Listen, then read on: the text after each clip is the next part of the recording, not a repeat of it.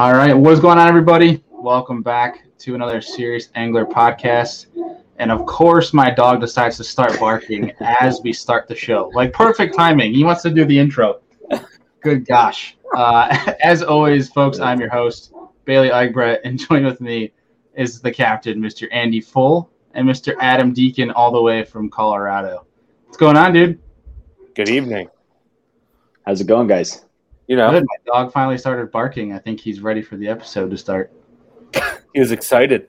Apparently, he's like, "Holy crap! It's Monday Night Live finally." You guys took forever, taking the week off last week. But yeah, so obviously there was no episode last week. Uh, we sincere, sincerely apologize, but Andy and I were both busy, had a lot of stuff going on, and these things might happen. As you folks know, I was down in good old balmy, beautiful weather in July, Florida. Uh, that was sarcastic for anyone who may not know what July is like in Florida. It was miserable. Um, but we were down there for ICAST, had a fun weekend at Toho. And uh, what did you guys do last week while we were down there cranking away and real panhandle? Ah, I'll let Deacon go first. Let's see, man. Oh, here's big news, I guess. Uh, a guy put a deposit down on my boat. So, Oh, dang. uh, yeah, boat is uh, is tentatively sold, but it was a uh, non-refundable deposit. I expect the guy, I know the guy pretty well, to fully pay it. Um, he's just got to sell his boat first, and uh, now I'm kind of in a de- debate because of that. I'm like, huh, well, my plan was to fish um, the uh, what I guess it'd be the wild card of the t- Toyota series to maybe run down and fish Havasu on the western side, kind of seeing where my points stand to make that Pickwick Championship. And I'm kind of thinking, I wonder if I take a little bit off the price of the boat to s- go fish that, or if I scramble and get a boat before then. But I'd rather wait and find a deal on a boat. Um, so, and the boat market's crazy, so I'm kind of kind of working through that process. That sounds like a lot of fun. that I, that I, yeah, no. But so, do you have an, a new boat in the works? Like, what do you plan on getting? If you already know. Yeah, man. So I'm kind of all over the place. Um, really, I'm I'm broke into three categories. Um, I'm going with either a Bass Cat, a Phoenix, a Blazer, or if I can find a deal on an, and that those would all be within pretty new boats. Or I wouldn't I wouldn't mind looking at like an older Ranger and putting like a, a new Yamaha on it, or find one that's done that. Like I'm looking at one right now. It's a 2008, um, which those holes I really liked in the 20 foots. Um, and if it had a new motor on it, I'd be happy with that and save probably 15, 20 grand by doing that. So um, kind of looking all over the place, but those are the three that I've narrowed things down to. How is the used boat boat market right now? Is it like used trucks, where it's ridiculous, Dude. absurd? Yeah, no, I mean, uh, not a good time to buy a used boat, to be honest with you. It's a great time to sell one. That's why it was uh, cool to do that. So that's why I'm trying to debate if I hold out without having a boat until next uh, spring. And I've got a team partner that's got a boat, the old Skeeter. There you go. He likes Yeah. yeah. old Dick Duckett joining us. Join us again here on Monday Night Live. It's But not, uh, it's, it's not a terrible idea, man. You can save some some money doing that. Um, and uh, I mean, really, the holes on boats, as long as they were made at a, at a you know within the last 10, 15 years, all composite. Don't have to really worry too much about the boat breaking down. It's more about your motor, obviously. right. Andrew, what were you up to last week? Well, I took the reins over for Bailey there for a week. I don't think I did the most quality of job just because I had um, a friend pass away from my younger years, so that preoccupied my mind most days. And then um, just kind of gearing up and getting ready here for the end of August. So, yeah, it's some big news coming on there. Can't wait. Well, our condolences, buddy. That's Yeah. never, Absolutely. never easy. not very close with them anymore. Um, probably like eight or nine years since I've seen him, but spent a lot of time with him in my younger years at his house on the weekends, going to races with him and his dad. Like a lot of really good childhood memories. So that one hurt, hurt a lot. Thanks, thanks, uh, Dick Duckett. There, you're the man. He does have feelings. Yeah. but no, dude, I, I heard a great remedy for for some sadness is a five pound smallmouth. It is. And I hear you're pretty close to a place that you can get. Up. Yeah, except for the fishing right now is just crappy as all could be. So Oh It-. I haven't even been out really.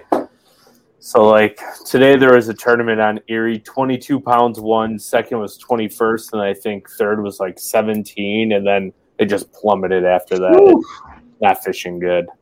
Good grief. It'll get better in about a month. Do you think they just like get up off the bottom and just roam? It seems that we have a huge population of sheephead this year. So a lot of the piles that we would be fishing right now that are normally loaded with bass, there's a lot of sheephead mixed in. So you almost have to weed through sheephead to get a good bass bite, which is just, ugh, not fun. Kill them with fire. what up, Hello Bass? Thanks for checking in, dude. But yeah, dude, drum. Yeah, no thanks. Southern guys like them. Northern northern guys, yeah. yeah. So uh, our buddy Tyler today caught a drum that was 32 inches. Wow. It's a big freaking fish. Yeah. I can't imagine the height on that thing. Uh, Yeah, those things are built like bluegills. let's see what I yeah. especially the ones in the Great Lakes. They're just insane looking. Hold on. Absolutely. But yeah, so speaking of Lake Erie, uh, something kind of cool. I don't even know what the countdown is now, but literally, yeah. So in 17 days, I move out towards Andrew here. Andrew and I are gonna live 10 minutes from each other. I'm moving to the good old city of Buffalo. Uh, fiance and I are getting a place. Oh, let's see here. Look at No thanks. Oh my So god. if anybody wants to go catch drum, I can put you on about 50 of them that big a day. Wow. Let's go. Exactly what Mike said. They're fun to fight if you're not in a bass tournament. yeah. That's Absolutely. exactly right. And those big Alright. ones, when you hook them at 40 foot, don't give up. Yeah. I bet not. And you're normally on six or eight pounds. totally random. But that story with Tyler, uh, and it said like his new PB drum or whatever. And Yeah. I don't, I don't mean this like throwing shade at anybody. Like, are you guys the kind of anglers where you like keep the P, keep PBs, but with every species, or like, are you such bass heads like me where I don't give a damn about anything unless it's a bass? No, man. I don't know. Do you guys have like a master anglers thing at all in your state? Like for like length of, uh, um, uh, like length of fish, they have this thing where it's like if you're in a percentage, right? So for like largemouth, if it's over 21 inches or you know whatever it may be, then you can get a master angler certificate, and the Division of Wildlife will send it to you. So they have that for like every species, right? And it's like when I was 12 or something, I was like, oh yeah, master angler carp. Oh yeah, master angler this, right? And that and and uh, I just uh, this is terrible. I'm totally gonna bash on someone I don't even know, but I saw on someone's Instagram bio the other day like six master angler, Colorado Master Angler Awards, and it's like, oh, like really, like Badass. You're keeping track of that, like I don't know. on their But resume. I'm with you, dude. I have no idea what any of my PBs are except for for bass and maybe a walleye. I probably know what that one is, but Yeah, I would Andy, say do like what? Do we have that master angler? Yeah, so New York State does have something like an angler recognition program. It, you can find it in uh, Fishing Guide. I know it's over a certain length or pounds. You can email in like a photo of your catch on a scale, and they'll send you like a certificate.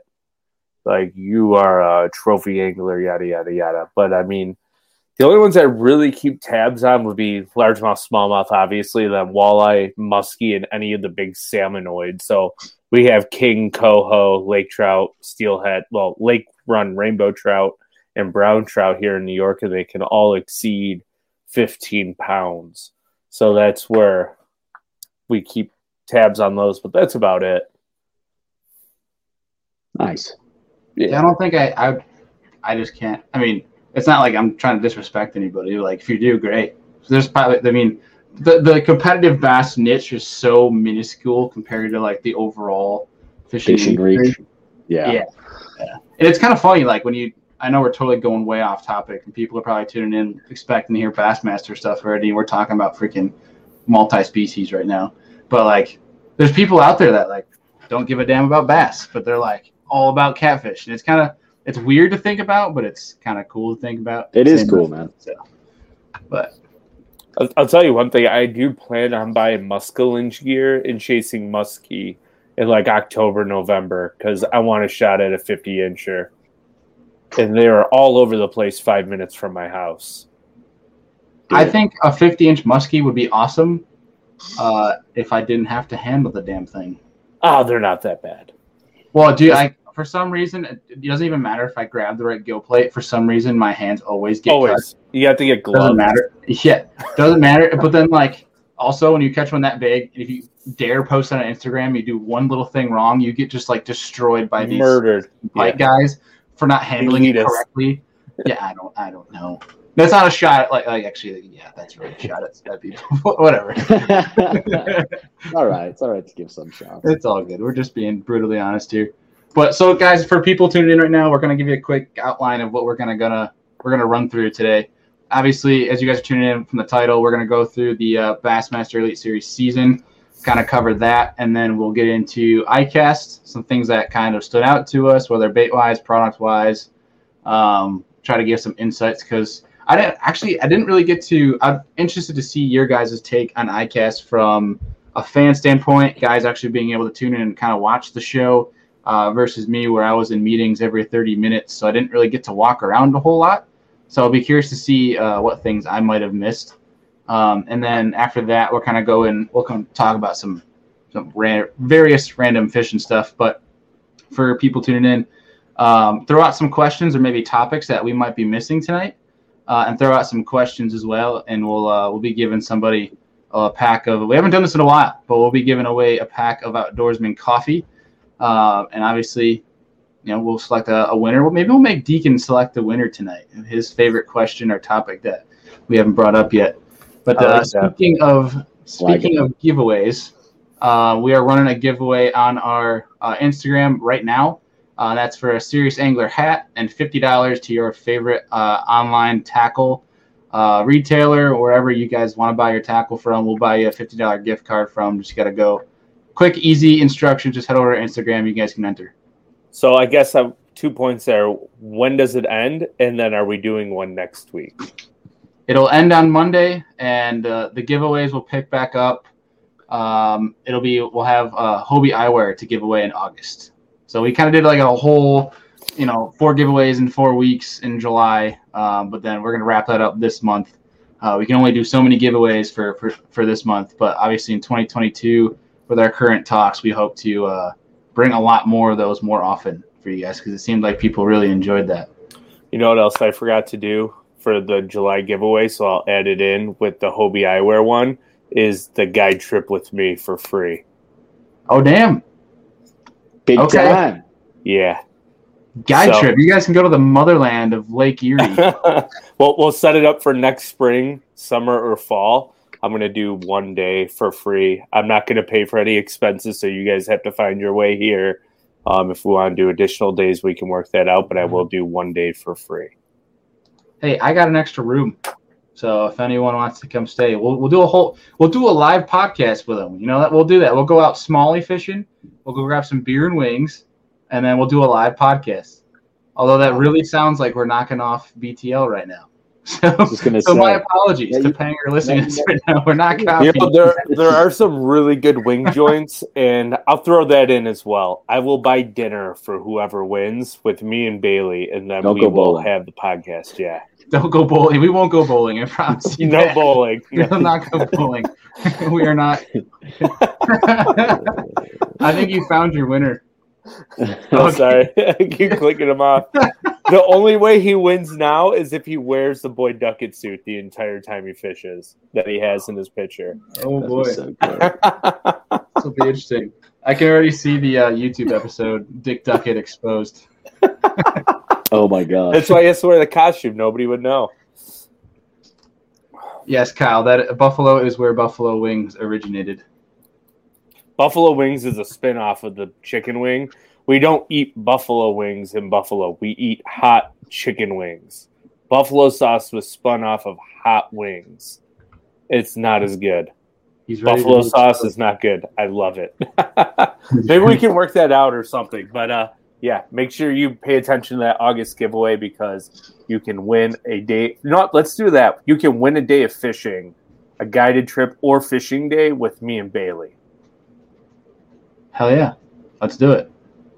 So Oh, you guys heard that? We'll, we'll actually we'll uh, we'll add that. We'll do a whole nother Instagram post on it tomorrow for those who may have missed. And uh, again, you just got to go to our Instagram page. It's a recent post. You guys can go enter to win. Super easy instructions. Um, and then uh, yeah, you obviously can win a trip. You win a Serious Angler hat. Get a gift card, fifty dollar gift card to your favorite online tackle retailer, and then a, a guided trip to the motherland of all smallmouth. So I don't know who wouldn't want to win that one. So um, let's see what we got coming down the pipe. Any you guys got anything else that we need to tell the folks before we start diving into this past season? Ooh, some derby videos on the way to the YouTube page. Um, we got a two day tournament this weekend, Bailey. After you Mhm. fish Oneida Thursday, Friday, so it's gonna be fun. Yeah, we will. We'll dive into. I think we'll dive into that on the recap. 'cause I think people are itching to listen to some Bassmaster recap. But yeah, we got some good plans coming up this week. And unfortunately, my car is keeping me here right now. We're gonna hopefully get that sucker on the road tomorrow. It's a yeah. We'll we'll get into that towards the end. But uh, I think first and foremost, uh, we need to dive into the St. Lawrence River, and uh, finally it happened. The legend of all legends wins a bass. Not I shouldn't say it finally because it's his second year, but finally Takumi Ito wins a freaking blue trophy, and I don't think it could have happened in cooler fashion. No, That, dude, that I, was so cool. I was so mad that I could not watch it. I didn't We- watch it live either. I watched every day of the Disneyland. event except for the final day live. Yeah. Incredible. the, his speech that's what i wish i could have been there for because like obviously you can go back and listen to like the youtube skits or like the little small little video clips that they have but like actually i would have really loved to just been there because that would have been awesome just the raw emotion that taku has and holy crap dude that every tournament and weigh-in his english comes a long way like Yeah, he had maybe what three words last year Yeah. of english and now he's like he's putting together like full sentences he is, man. And I'm not, I don't mean that to be like offensive, but like it's It's crazy how fast he's picking up on it. Yeah. No, I'm with you. He Yeah. probably listens to like uh, English words for dummies on the road just to get it in. Rose, Rosetta Stone on his way to Yes. South Dakota to learn English. Hey, I mean, it works for other people for other languages, so why not? And he loves his saying of giant bass. So I can just picture him in Google Translate just being like "Gi- gi- gi- gi- gi- giant bass. Love it. that guy. Alright, so- awesome, man. Takumi Ito, 26 freaking pounds on the final day to come out of freak come out of nowhere essentially. Uh, no one really kind of considered him to be able to win on that final day. People kind of expected a much bigger day uh, from Corey or Chris Yeah. Uh, or even Bernie of all of all deals because Bernie was Florida man was leading the thing for two days. I think don't Bernie think- ran out of fish, big fish. Yeah, Do you Yeah, think he that was played a factor at all? area. Like guys fishing stuff too much? Yeah. Especially post spawn, because you can only catch so many smallmouth in an area that are coming to you. So, like, they're on the spawning flat and then that post spawn flat, than deep water. There's only so many fish that are coming out. Yeah, you have a few residents that live in those post spawn feeding areas all year. But I mean, they're there at the end of the spawn, so those fish are predominantly post spawn, but the water was getting so warm that a lot of fish were actually pulling out deep into like the abyss and suspending, I bet. So those first two days with um oh I just lost his name. Who what was his name again? I'm sorry. I just lost it. Bernie? Leading Bernie, yeah, Bernie. So the first two days he cracked big ones. I was thinking Charlie Hartley for some reason, but he's not there. So Bernie, um, he caught big ones the first two days, but you saw by like ten o'clock on day two, his big bites disappeared, Yeah. And then he was he was just catching ample amount ample amounts of like three to three and a half pound males that were fry guarding or feeding or whatever they were there for, and the big females were just gone. Interesting take here from Mr. Duckett. Said that he was Chris was laying off fish on day three and four, so Corey could win. I noticed that too. If he stayed on them, he would win. I uh, I don't know how I feel about I, I I I like how they work together and they right from what I understand this could be a rumor and I They could be share wrong on this. They share everything. income, they share all the event winnings, they share obviously all their information because like on day 1 Zona was talking about like oh like you saw I think it was Chris being like Corey dude I thought we were saving that one for the next day. He went and plucked one off a bed uh, that they were trying to save, and so like they were kind of like arguing with each other when they saw each other. But it did, yeah, it did seem to me that Chris was giving stuff over to Corey, even though he was in the lead, uh, because I, from an outsider's perspective, it looked like he wanted to have Corey get get a W, um, and I was uh, I was kind of blown away by that because I was like, I don't know, man. If you're in the driver's seat, if you're in a higher position, why would you not uh, have him move forward? Yeah, I, I didn't see that. I didn't even know this is new to me now. Um, that's interesting.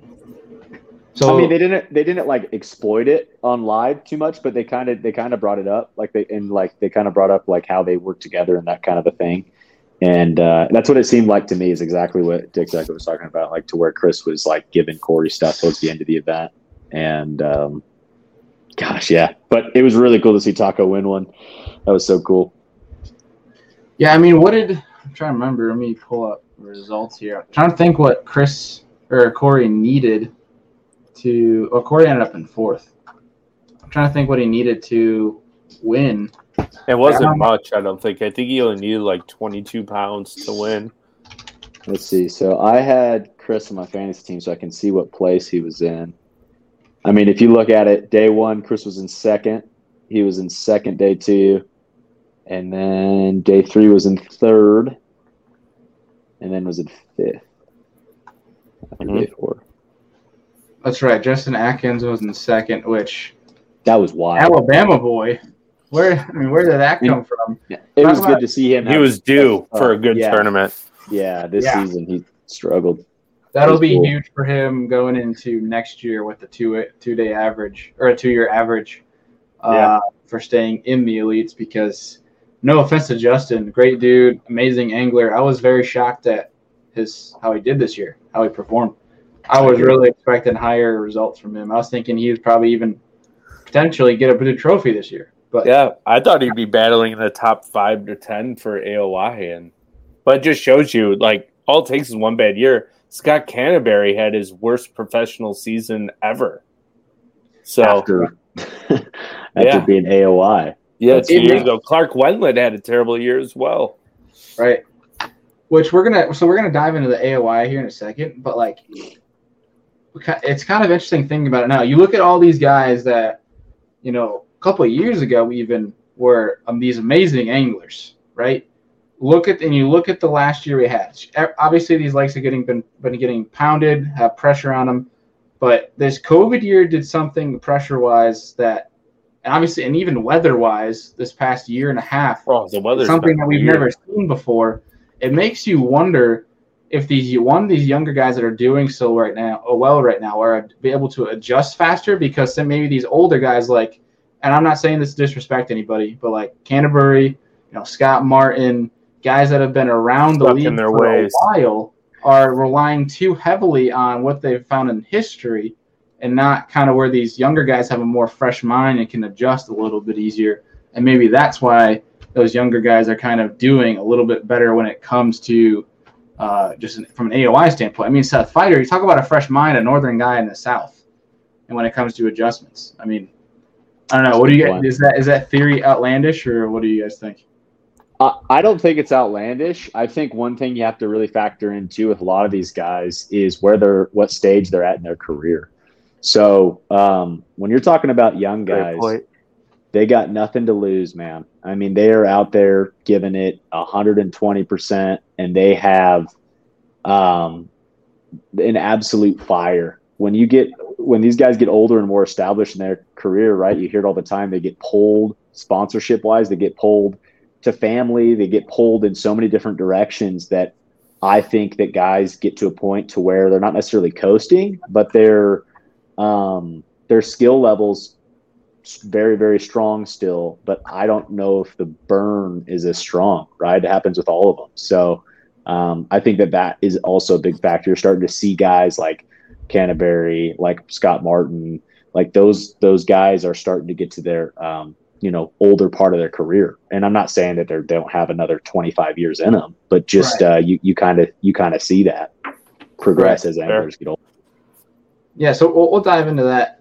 in a second here but i want to bring up this point because we've talked about this a few times about southern anglers you know what is harder south to north and north to south i think and i could be wrong here but i think this one was an exception because look at where Justin Atkins is from. I think his hometown's Florence uh, in Alabama. His, his home lake is Pickwick. If there's any lake from a current and smallmouth fishery that could somewhat, you know, be relevant and kind of translate to a St. Lawrence, I think it'd be Pickwick. So. I think it almost was kind of interesting for him because, like, in Pickwick, you, I feel like you drift. Like you do drifts, essentially, kind of what you do in St. Lawrence, which was what he was doing. I mean, I could be wrong there, but I think that'd be kind of that'll be really cool. And Andrew, I think what I'll try to do is try to reach out to Justin and uh, maybe see if we can dive into that St. Lawrence. Why did Alabama help him at all going to the yeah, St. Lawrence? That'd, that'd be interesting. Yeah, think about yeah, like all that raceway experience at Pickwick. I'm sure, I'm sure helps. But I mean, then again, Justin Atkins was on Lake Ontario, so how much was he on Ontario? Yeah. Oh wow! I'm pretty sure he was out in Ontario. Hmm. I, I, I think the biggest thing, I mean, uh, I, I don't know. Basically, part of my thought process with all of this, like the debate on the northern to the southern anglers, you're starting to see where guys get to a point, right, where they've spent enough time up north that they can be just as competitive. Yeah. Um, and not necessarily be fighting like being at the level of the Johnston brothers or something like that, but like be in contention, be in contention for a top 10, be in contention to, you know, do well because look, I've been, I've been coming up here for three years and I stay an extra two weeks every time, you know, I mean, it's putting in the work, right? It's the same way why Seth is getting comfortable down South and that kind of a thing. Um, you know, it, the wild things to me are when guys have not really spent any time and then they do well. And that's like, wow, that dude's impressive. Oh, right. absolutely. So, Go ahead, Andrew. Sorry. Oh, I was gonna say like the whole north to south thing, right? So, north guys have always had this like thing where they can't go south and catch fish, but then you get like the Texas guys who can come north and catch fish because they're loaded with grass fisheries. So when you get northern guys that go south, like let's say on a Guntersville, northern anglers is what I'm learning have a very they find it easier to figure out grass fisheries in the south than uh-huh. south guys figure out northern grass fisheries. Because, I agree one hundred percent. Because grass fisheries in the north, Bailey can attest this in New York. There's very small little areas in our grass that mm-hmm. are really, really good, and you can go out in New York, any lake can catch hundreds of two pounders on any given day. But learning how to catch four to six pounders is really hard to do in. New York. So once you learn that difference in grass and what to look for, northern anglers are able to break that down quicker when they go into a grass fishery that might not have as much grass as a northern fishery, but there's smaller areas of good stuff and they can really pick it apart really well. Because most of the tournaments up here are one flipping grass. So year, yeah, yeah, absolutely. So wow, it's, it's an interesting point, dude. I I think that that is uh, absolutely spot on because um, something that I've always struggled with, like on on grass fisheries, and I haven't spent like a ridiculous amount of time, but we have a couple of lakes that just have, uh, for instance, a lake that I just fished uh, in Nebraska a couple weeks ago has expansive flats of, of or expansive milfoil. And then like my other experience would be like on Rayburn and fishing some of those random, just giant flats, right, with with hydrilla on it. And I have always struggled, or a concept to me that has always been deadly and just so impressive when guys figure it out, like how Caleb Cupjaw, however you say his last name. Cupjaw. Cupjaw. Kuphall. I believe it's Kuphall. Yeah. There we go. Anyways, the way he did what he did at Guntersville and figured out that little section where those big ones were, to, to me, that is the most impressive thing because I just get in in grass like that and I throw a trap around on Rayburn early in the year, right? And you catch fish and then you like randomly catch a five pounder. It's like, why was that five pounder there? But I caught a two pounder over there. And how guys can break that down with no other technology um, when it's a big, expensive flat like that, other than finding the bites, right? And I've heard like Josh Bertrand talk about, um, oh, the name's slipping me now. Who's the uh, Brett Hite with the chatterbait in like Florida? How he is someone who can break down and cross, literally cross grid a section of grass. Like if it's a five or not a five mile, but like a mile, square mile of grass, or maybe a little bit smaller than that. Like it is incredible to me how guys can break that down and find the sweet spot on the sweet spot where every other guy has three days of practice. They're like, well, I'm going to check it, but I'm not going to like literally focus on it the entire time. And it's, uh, I don't know, just something that's always been super impressive to me because it's a, it's an art almost because you can't like use your graph to find it. So once right. you found the grass. With Caleb in Guntersville, he actually, I believe, has a lot of experience on that lake. I'd be interested to know if from fishing there previously when the grass wasn't grown up quite as much, if he had graphed like a hard spot in that grass area that he was fishing Ooh. that he caught him on at a different time of year and he goes, Oh, I know there's a shell bar shell bed here or a rock pile or just sand inside the like mucky bottom. What is causing those fish to live right there? I'm sure he found it in the past and just oh, okay. checked it and he was like, Yep, I'm gonna go crack them. Interesting. Yeah, I wonder. Yeah, I mean, it's interesting because like that. I mean, this whole discussion of north to south and south to north, I think is like it's probably going to be a never-ending conversation because you know, they really thinking about things. The waters are always going to the these bodies of water are always going to keep changing, and obviously oh, the schedules absolutely. are going to keep changing. So some northern northern guys will do better than southerners, and southerners will do better than northerners. And it's a really interesting topic to get into, but like fishing grass is such a specific deal where like if you're if you're not around grass, like you know, take a guy like Adam, you're talking about Bertrand that doesn't deal with any grass.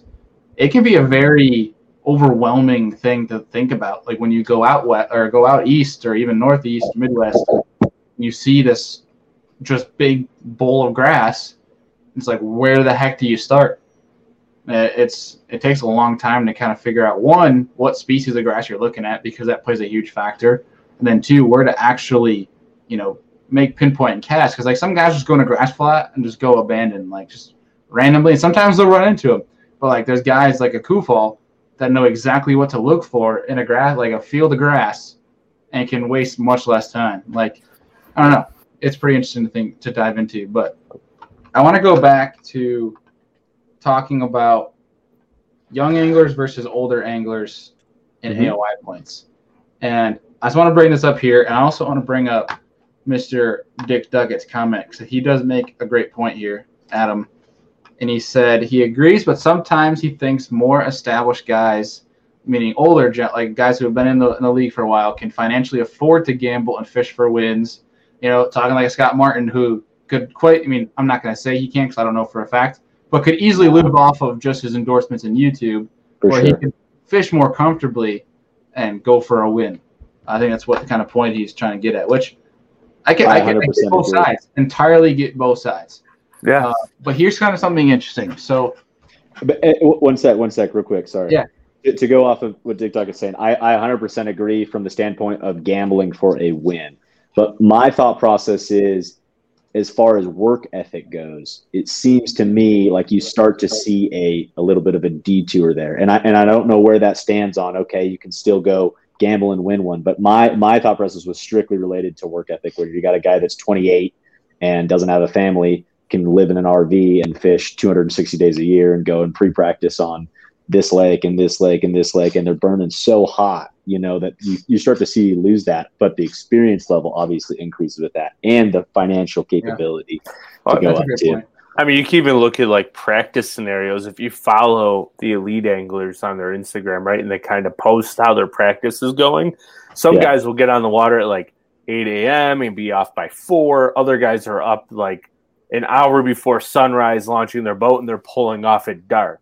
And it's that mm-hmm. same point, like your guys that have been elites for the whole entire time may only practice for six to eight hours a day because they're so familiar with the body of water. Like, okay, we got it figured out. The fish are here, here, and here. I don't want to burn up on them too bad.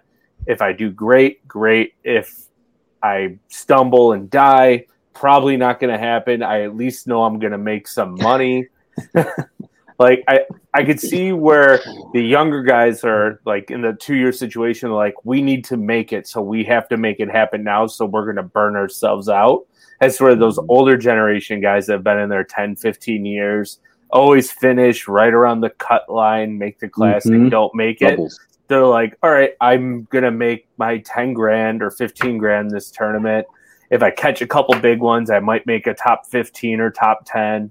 I'm good with it. I know this body of water. I just have to find the fish. And some of these younger guys have never been to like a Pickwick or a Guntersville. That's their first time there, and they end up blowing the doors off the tournament and doing great because they're out there so much that they can really get dialed into what the fish are doing. I, I think it's more of an energy thing than a willingness thing because the older guys, like Sure. I find it on some bodies of water to where I'm like, oh, I only need to practice for three hours because I have them so dialed and I know what they're doing.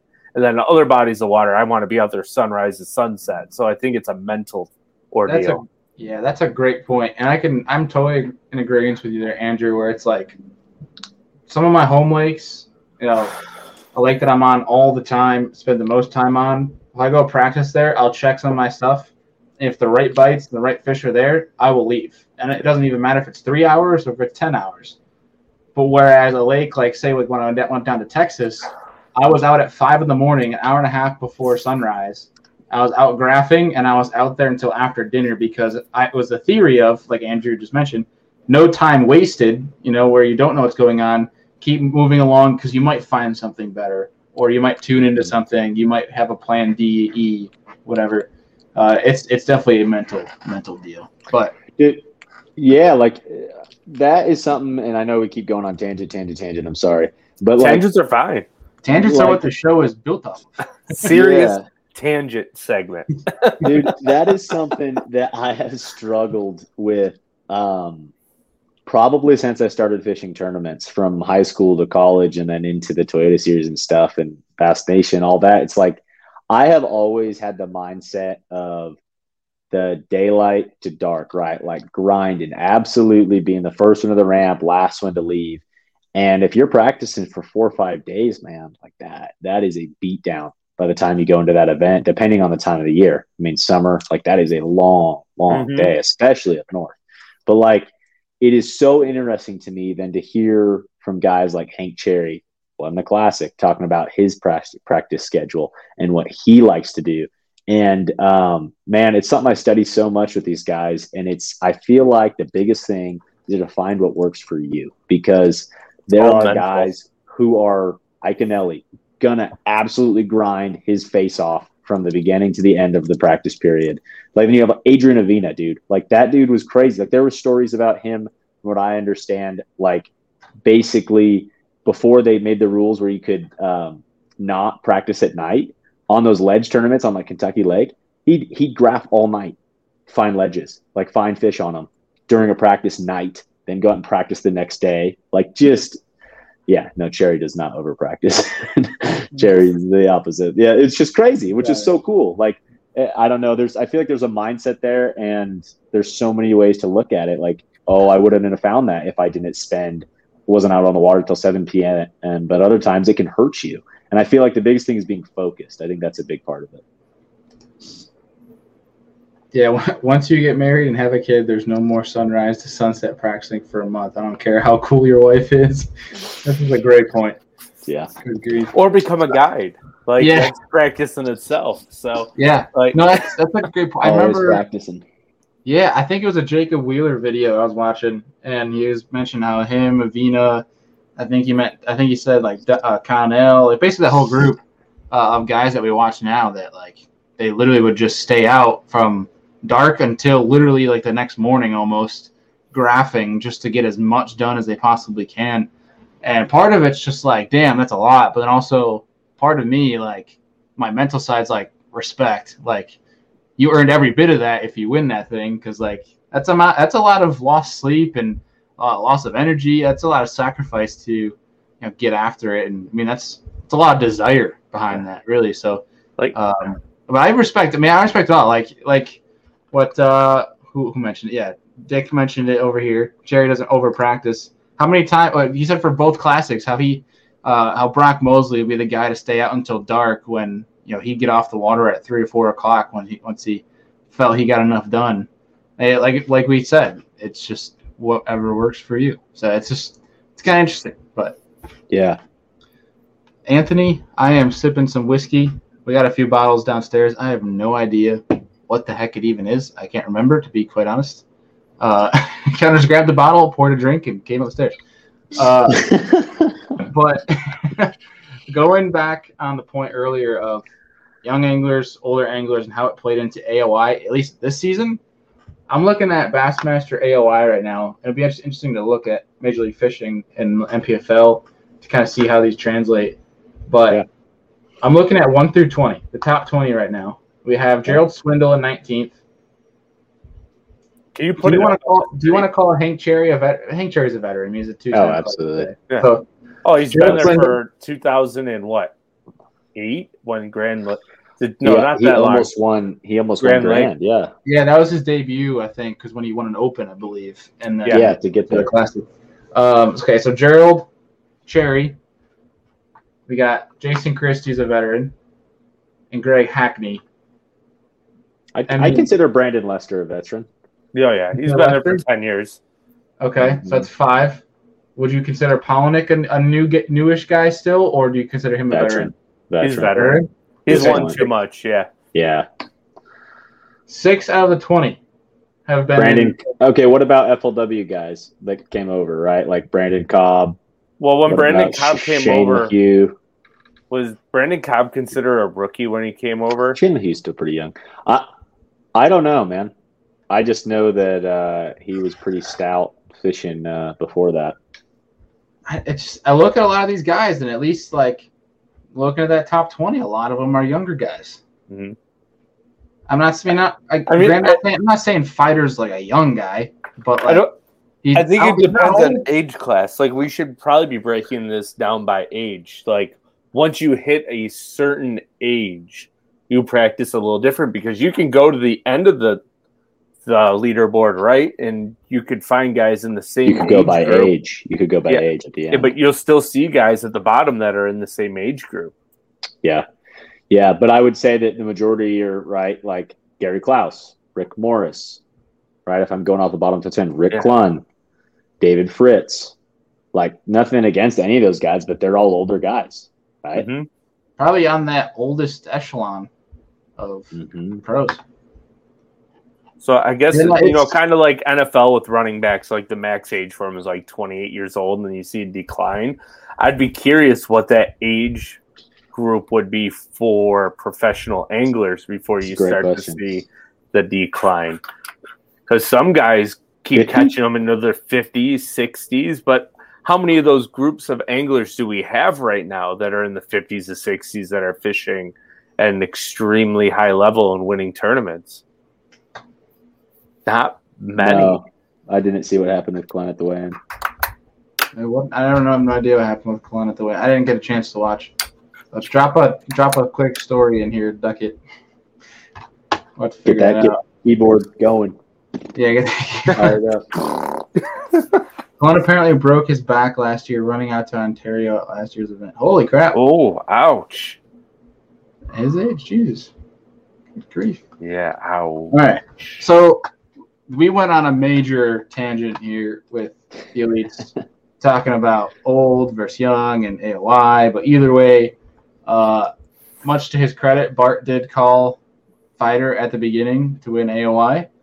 Uh, and much more to his credit, Feider completely ran away with AOY, Yeah. winning by what 61 points over Chris Johnston. Yeah. Which, if you think about it, if Chris, no, like obviously if St. Lawrence wasn't Chris's like place to be, could you imagine the point differential? He would have blown away Aaron Martens' margin of victory, which I believe he almost broke. Yeah. I don't You know what was a bigger surprise. Feider actually winning AOY or Patrick Walters falling on his face at the St. Lawrence. Okay, hear me out here. I think, and I don't mean like I, I keep saying this thing, but like I don't want to burn any bridges or piss anyone off. That's like my I hate that. I hate pissing anyone off. But I think Patrick Walters needs to get away from that freaking Panoptix when he's up north. Agreed. Because yes, it can help, but in certain situations, you cannot rely on that in the north.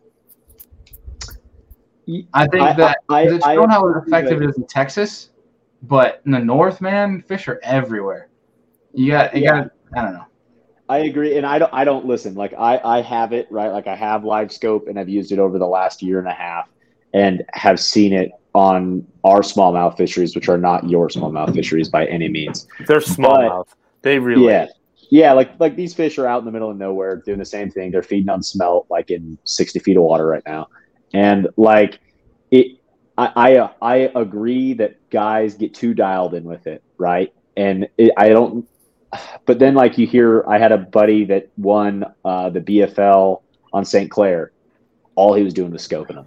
Twenty three Right. of- of And. I, And I that's think St. think St. Clair's a different story. Is I think there's Okay. exceptions. Look at Fork. Fork has shown if you have Panoptix, you can do well on Fork certain times of the year. St. Clair, I think that's another great one. You can do well on St. Clair certain times of the year. I think there it can be a factor at every tournament, but I don't think you should stare at that thing for eight hours every single day.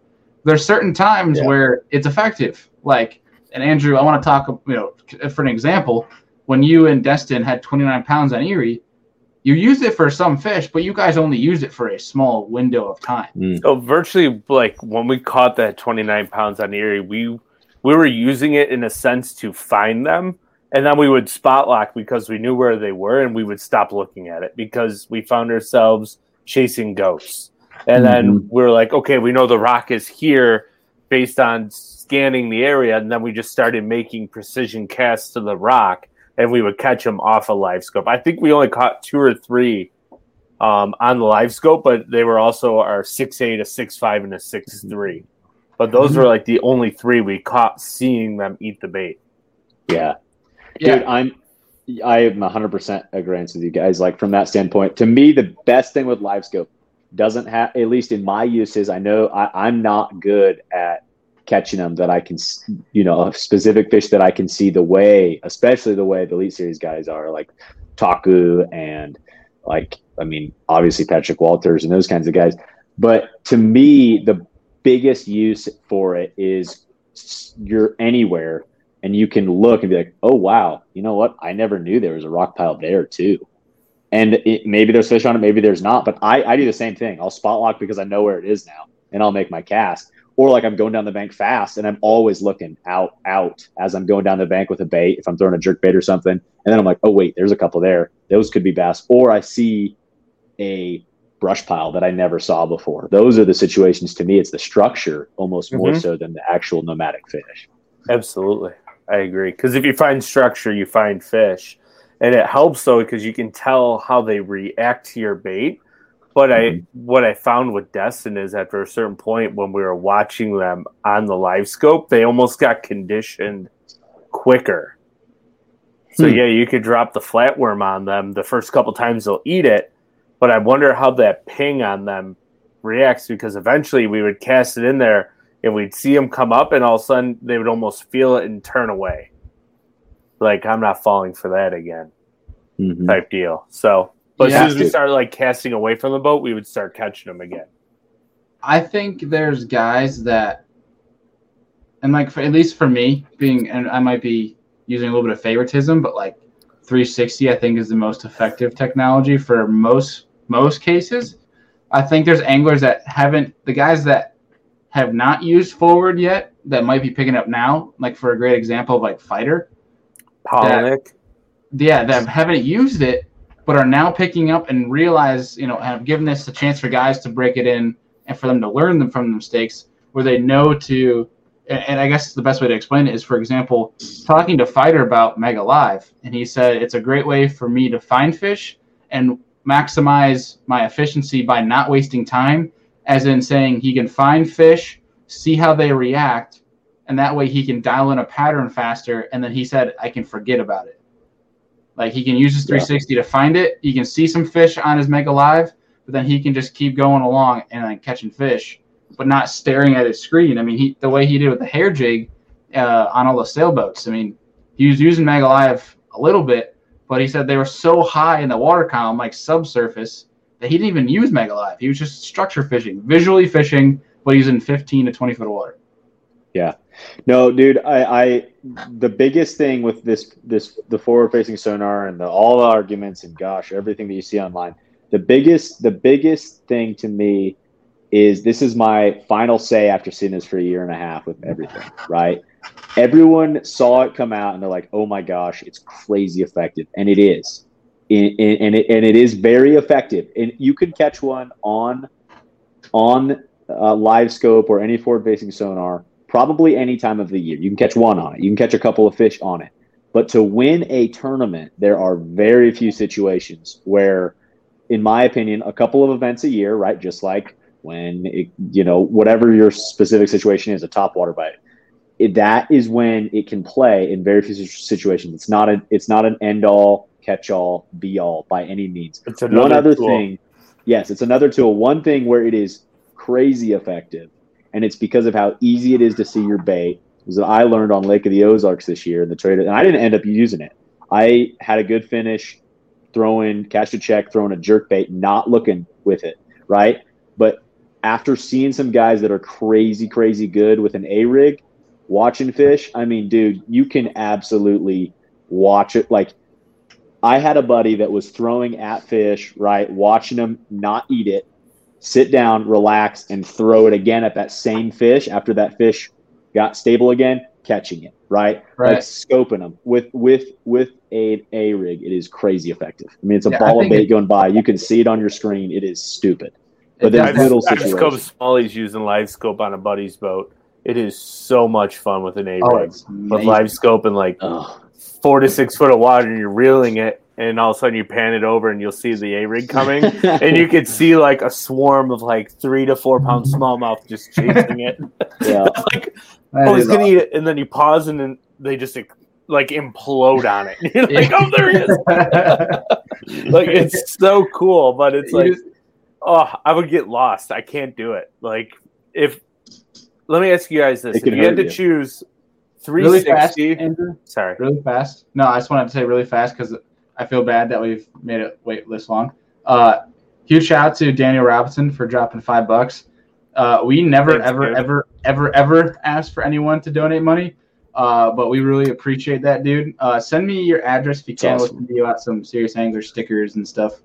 Uh, appreciate it. Obviously, we never asked for anyone to donate money. Uh, we we're here because we enjoy it, but I just felt like that needed to be uh, yeah. here. And we'll get to Daniel. We'll get to your question here in a second. But sorry, Andrew. Carry on. So if you guys had to choose one, and Bailey, you don't count here until the very end because I know where your mind is going to go. But if now that you've used Live Scope, Deacon, if you yeah. had the choice to start over fresh, would you take 360 or Live Scope? So I'm the opposite of Bailey to where I don't have that much experience with 360. I've been on a couple of boats with it, but I haven't had it the way I have Live Scope and have dialed it in and use it everywhere. Uh, so very much bias, but I would go live scope because I feel like I can still pan and see structure that I need to see.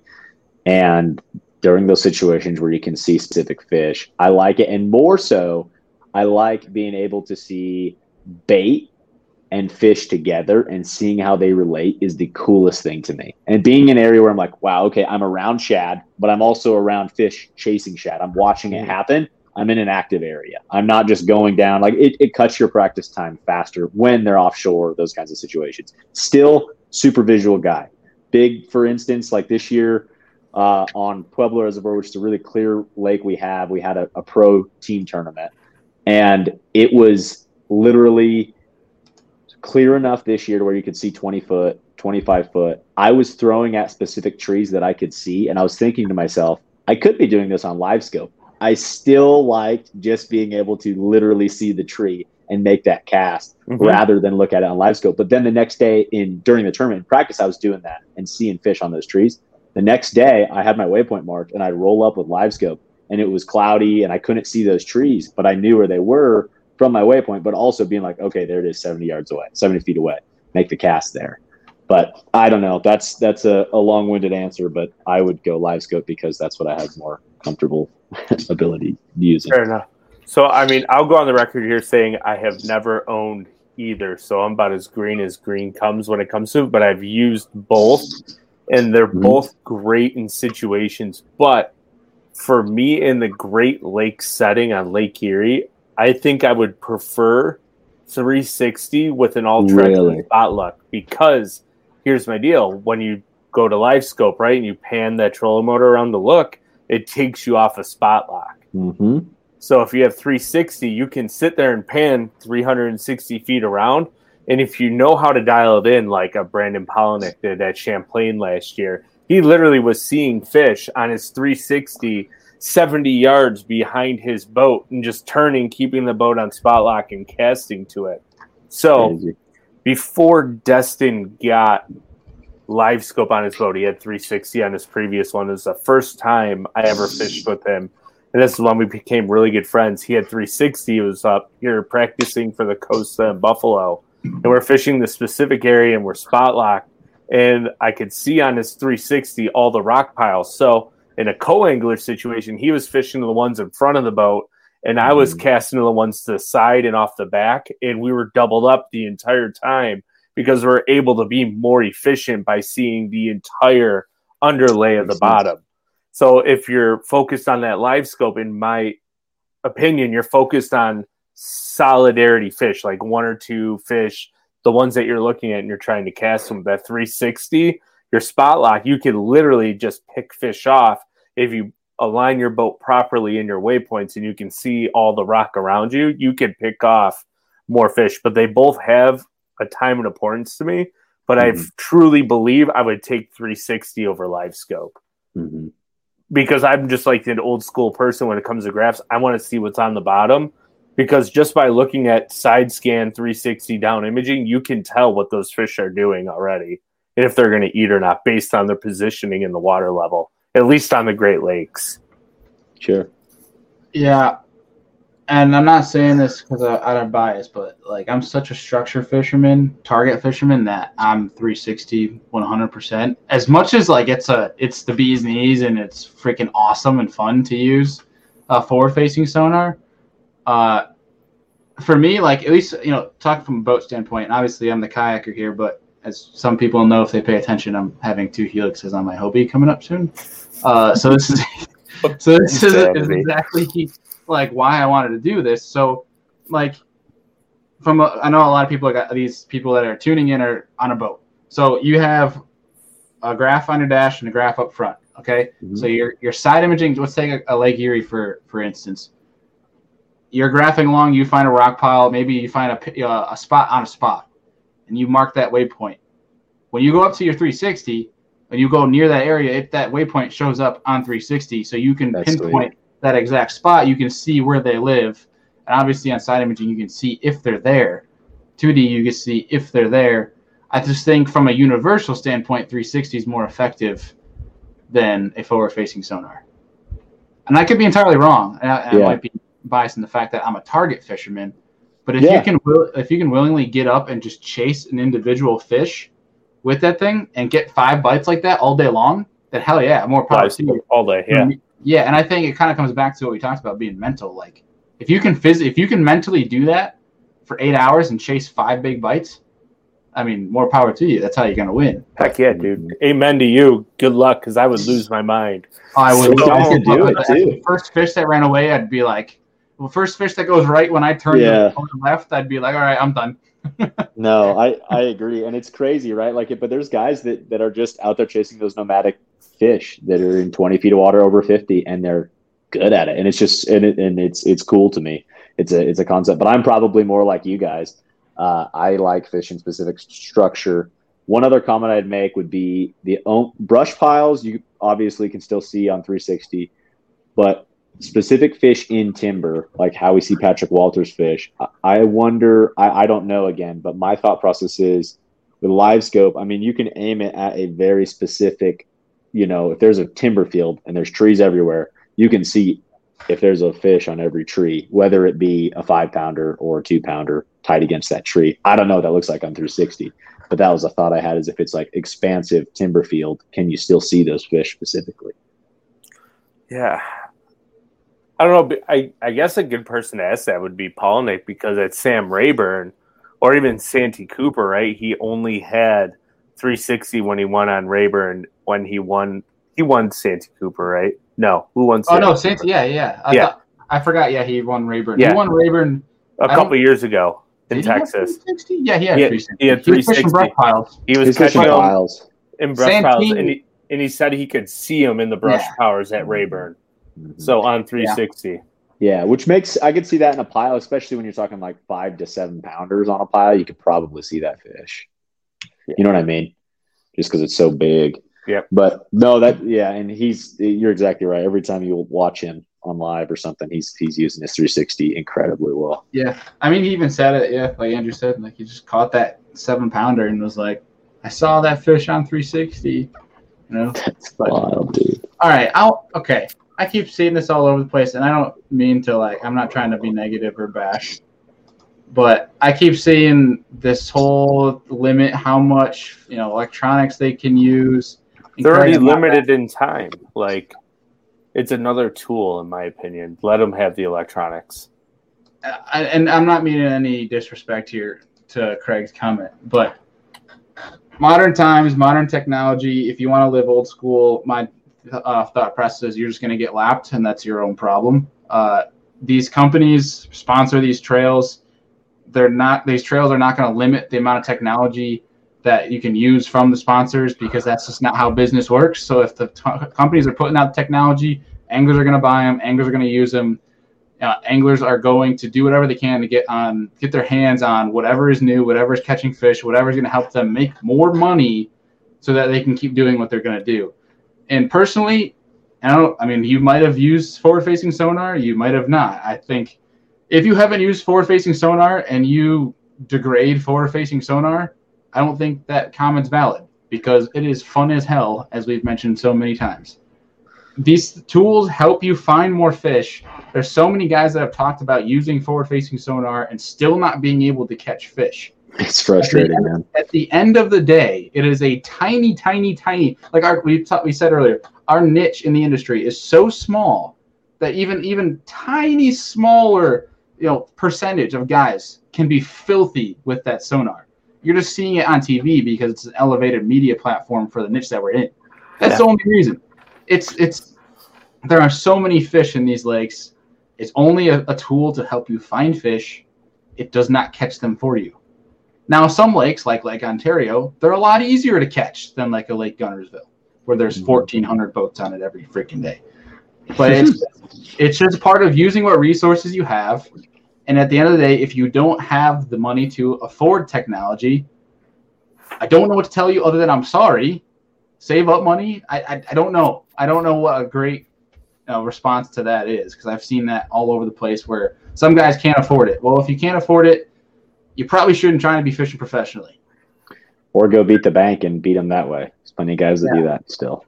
Like Kyle Pillar's out here beating the bank and being a badass. Well, you know what? In the comments. I think beating the bank is a very underappreciated skill oh my God, yeah. it's one of the toughest things to do is put together beating the bank. And I'm saying take away docks. If you take away docks and you go and beat a bank, good luck to you because if you figure it out, you're probably going to beat everybody because there's so many big ones that live on banks, but they're so hard to find and so hard to catch. So hard to get five.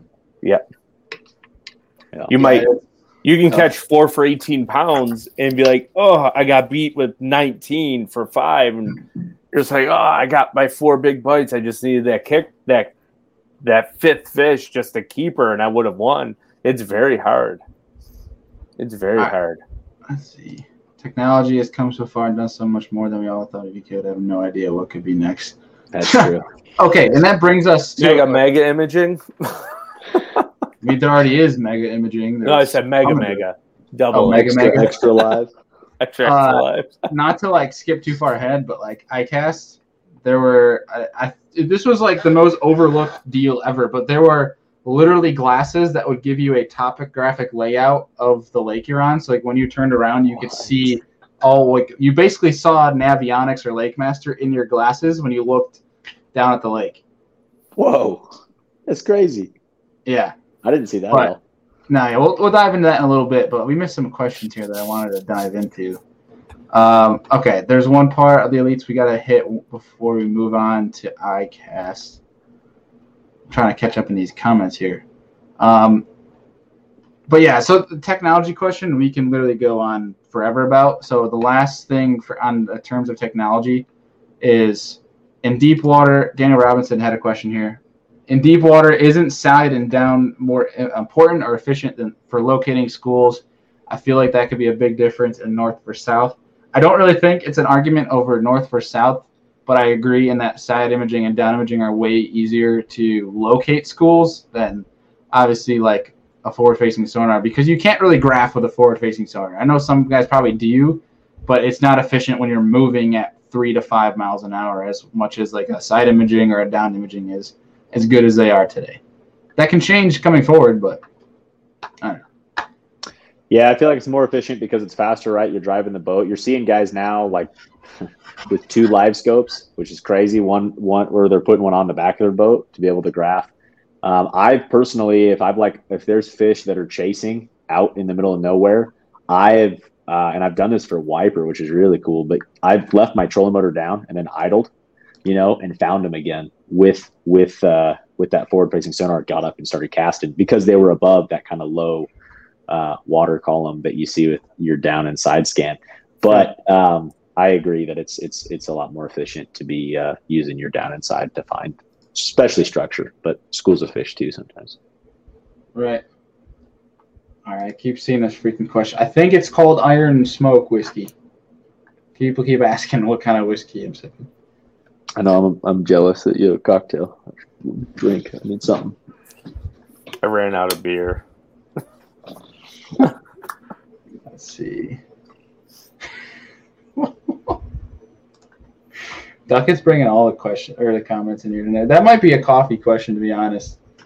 That might be the best comment of the night. With a witch. I drank half a bottle of Tin Cup in an hour at a campground near Cayuga and had a conversation with a witch at 2 a.m. Did the witch turn you into Dick Duckett? Yeah.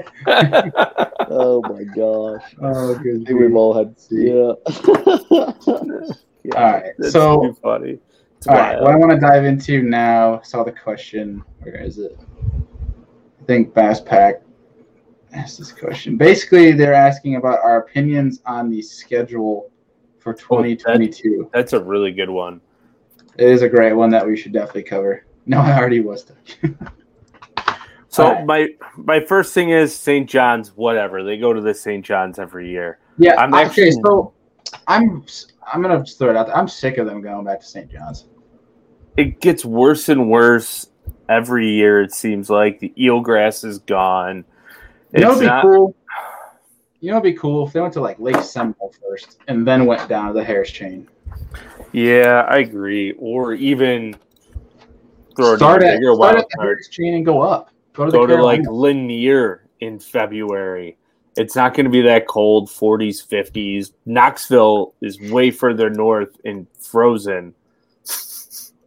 but I mean, Yeah. St. John's, whatever, big fish, they're basically gone unless they open up Rodman again. And I'm just not excited about that one, but they go because it gives them big money.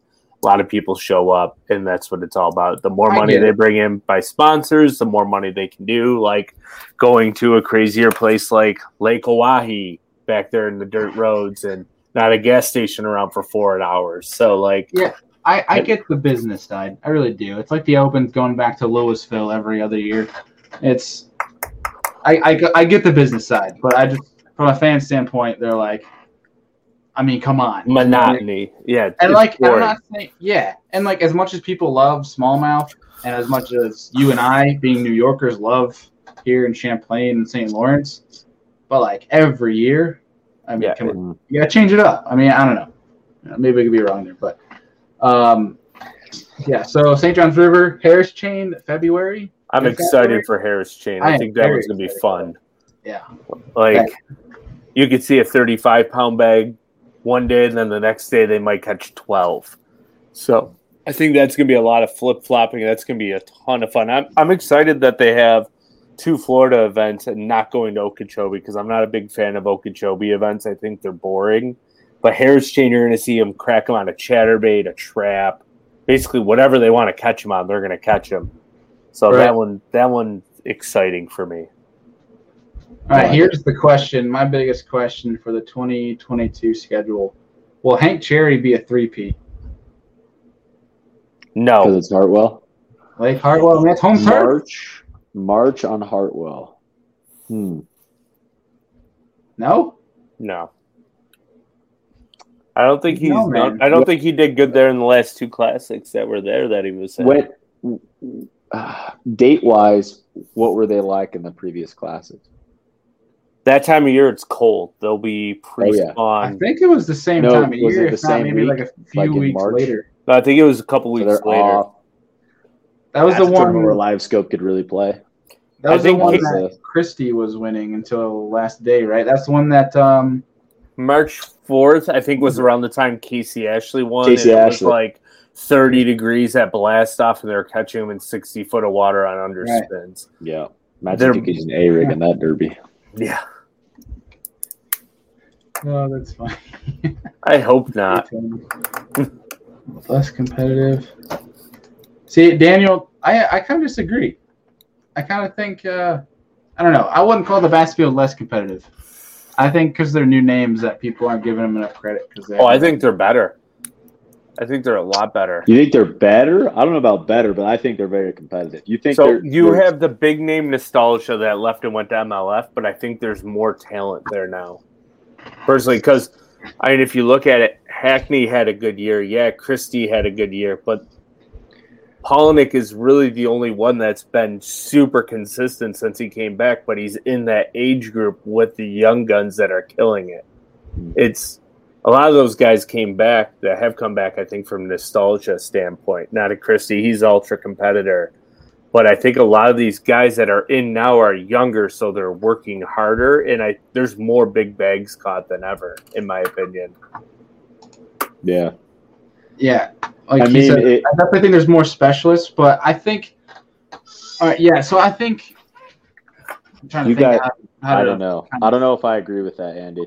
I, I, I, I don't agree, but I don't disagree in terms of.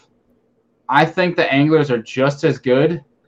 I think yeah. their their brands and their names aren't as big, Sure. Because obviously the, the, the guys who went to MLF were the biggest names in the sport because the sport is relatively young for obviously what we're diving into from from the level that it's come to.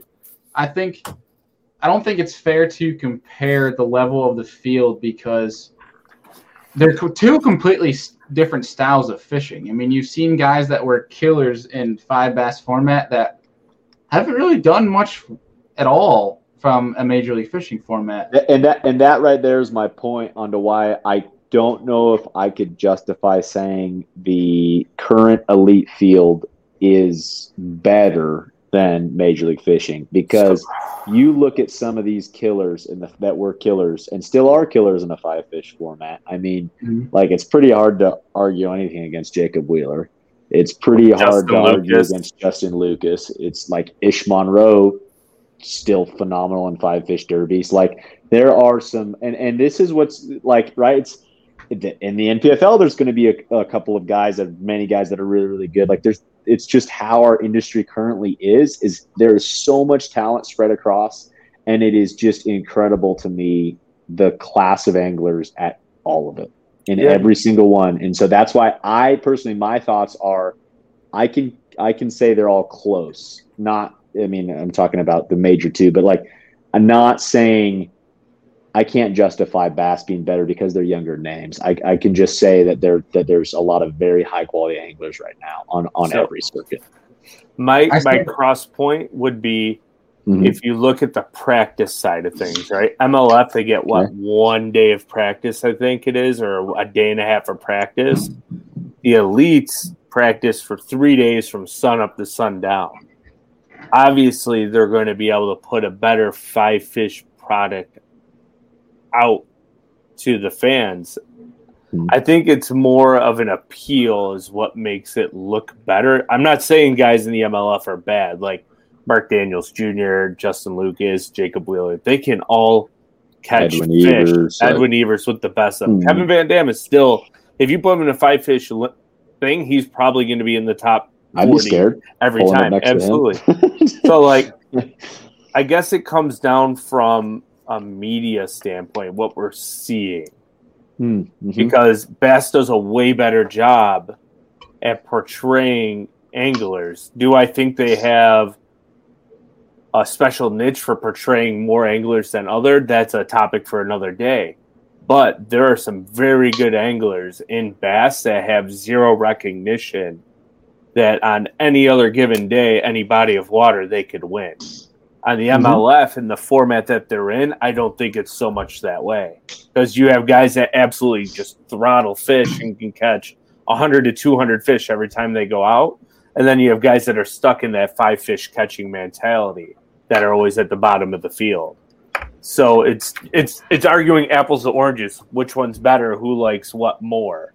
You you just can't really justify the argument either way. Person like that's where it comes down to for me. Yeah. I'll And then agree. you have the guys. Go ahead. Go ahead. I was just gonna say I agree with this point in that I think there's more proven talent, like Daniel said, on the MLF side. The guys with a, a better resume, but I think I mean that's a that's an obvious point, obvious because you know a lot of new guys being on the Bass side. I mean it's gonna take a while to accrue that that resume. Uh, but also a point here saying that if you're not beating the same guys, it's not the same level. He mentions uh, Born to Fish mentions KVD, Wheeler, DeFoe, Evers, Lee, and while I think that those guys are some of the best uh, guys, if not some of the best, you know, in the world right now, um, I kind of I, I get the point there, but it's like it's kind of like saying it's like taking credit away from a divisional winner in the NFL because Tom Brady's not in your division. But I don't I just don't think that applies. I think I think they're still just as talented. It's just a completely Are you different- stabbing at my bills? I am staring. at that. I should probably change that if I'm going to be moving to Buffalo. yeah. No joke. Sorry. Yeah, I, I think no, it's, too. it's just a, I don't know. At the end of the day, I love fishing. I love watching both. oh, I don't think it's I fair to compare the two. I watch all of it, and obviously, I don't know. I like the coverage of Bassmaster, and I really like the fantasy, and I love how, like you said, they portray their anglers. Everyone follows it so hardcore. Um, I still watch a lot of the Tackle Warehouse Pro Circuit. I still watch plenty of the Major League Fishing, but that's another aspect of all this, right? Like if you look at the Tackle Warehouse Pro Circuit standings, Angler of the Year, you got Mike, all, all the guys that decided to fish both, right? Because they were allowed to do that if they wanted to. Still a hundred and thirty-five thousand dollar payout. Uh, you got Michael Neal leading it, Skeet Reese in second, Cole Floyd is just a hammer. Um, Justin Lucas is in fifth, Jeremy Lawyer, Adrian Avena is in eighth. Um, you know, Mike McClellan, you got plenty, and that's in a five fish derby format. I mean, if you were, it's just, it's frustrating, right? And it's what guys always talk about. We don't have a pinnacle, pinnacle league in tournament bass fishing because there's so many different formats. And I'm not saying that's necessarily a bad route. It's just hard to compare anglers without having everyone be on the same field. And I don't think there's really, honestly, a point to doing it. It's just that there's a lot of big talent out there. And if a guy can make a living in this sport, whether it be Major League Fishing, Bassmaster Elite Series, or you own a business and you're fishing the NPFL, like, or doing that, like, that stuff is so cool to me that all these guys are able to do it.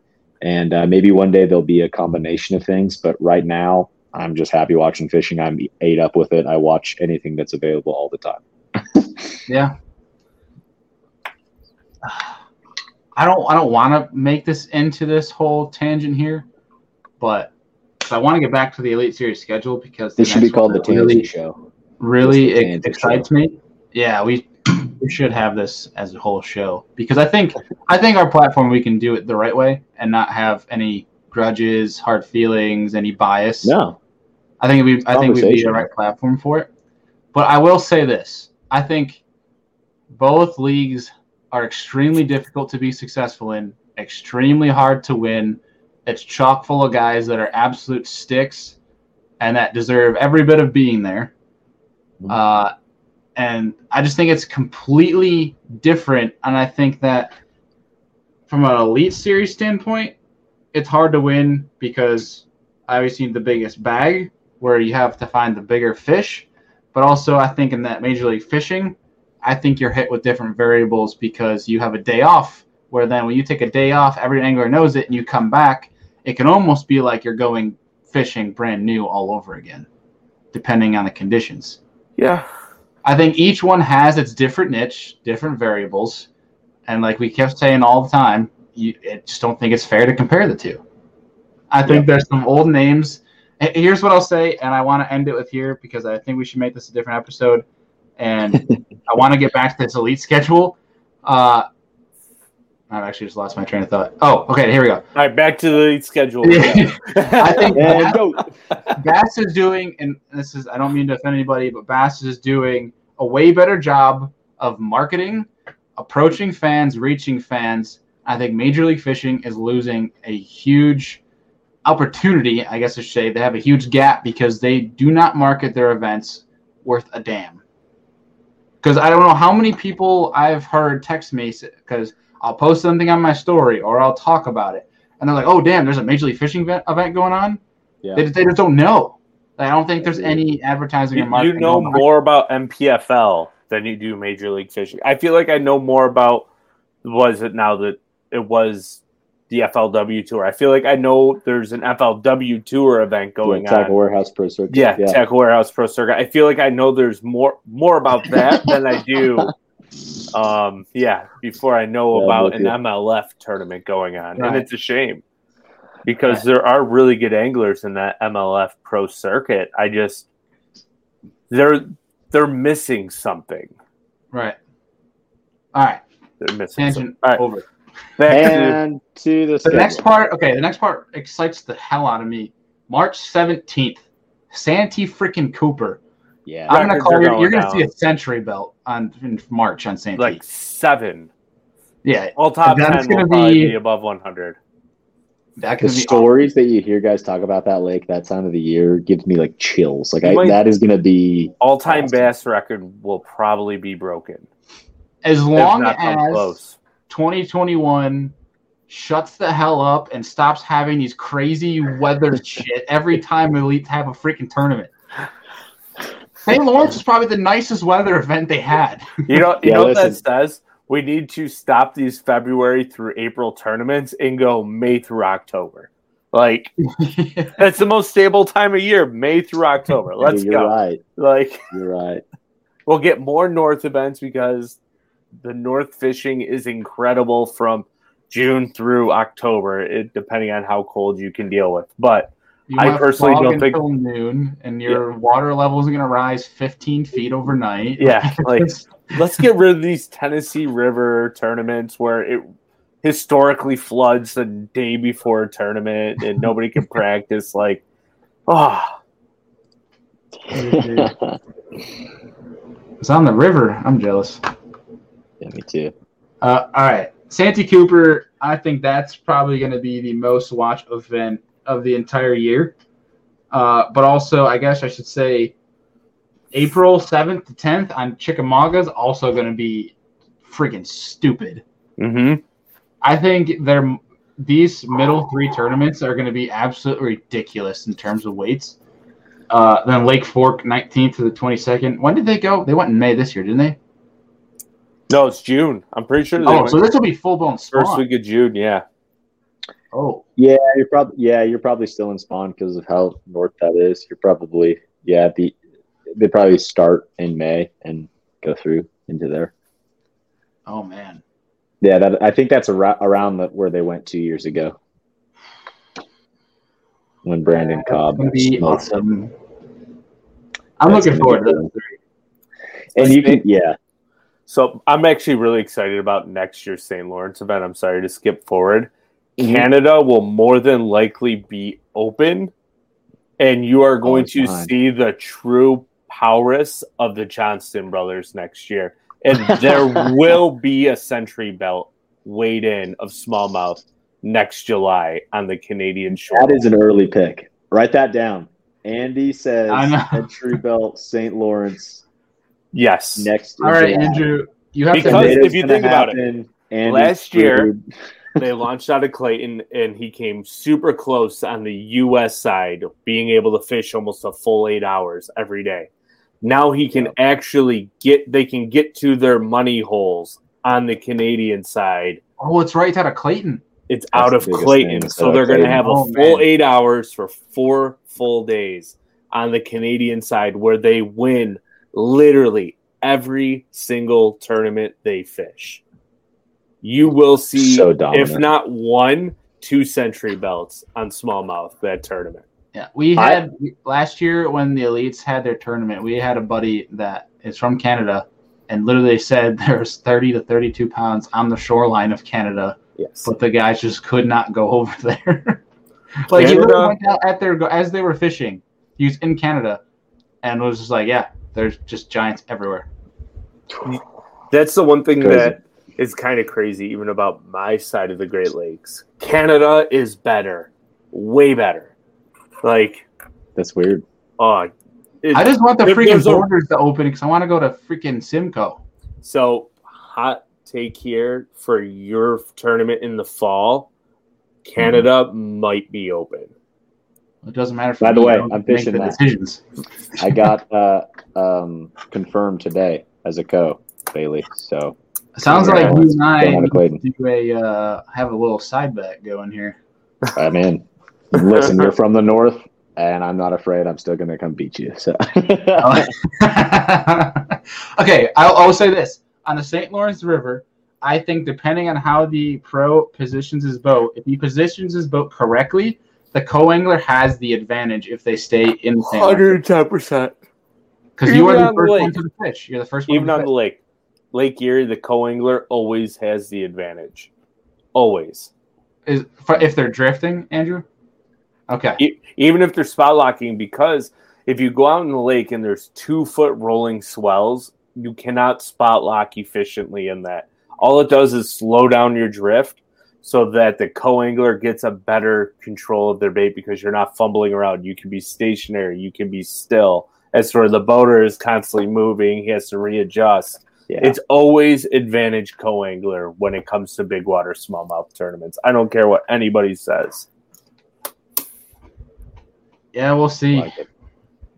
Duckett made the point of the Delta strain, but we'll see. Actually, I I just like side tangent here. I just read an article on the Delta strain. Yes, it's more contagious, but they're actually starting to find that it's less lethal. So they're starting to Hmm. believe the ne- the next strains that come out will become less lethal as it goes. so, so- flu. All right, we're good. Moving on. That cold. Coronavirus is a common cold.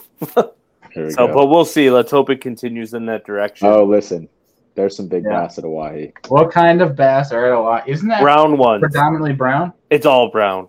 Yeah, Oh, there's really? th- no, no, there's, there's. Um, so I spent some time there. We had a Bass Nation tournament there, um, and then I just have some friends that go there quite a bit.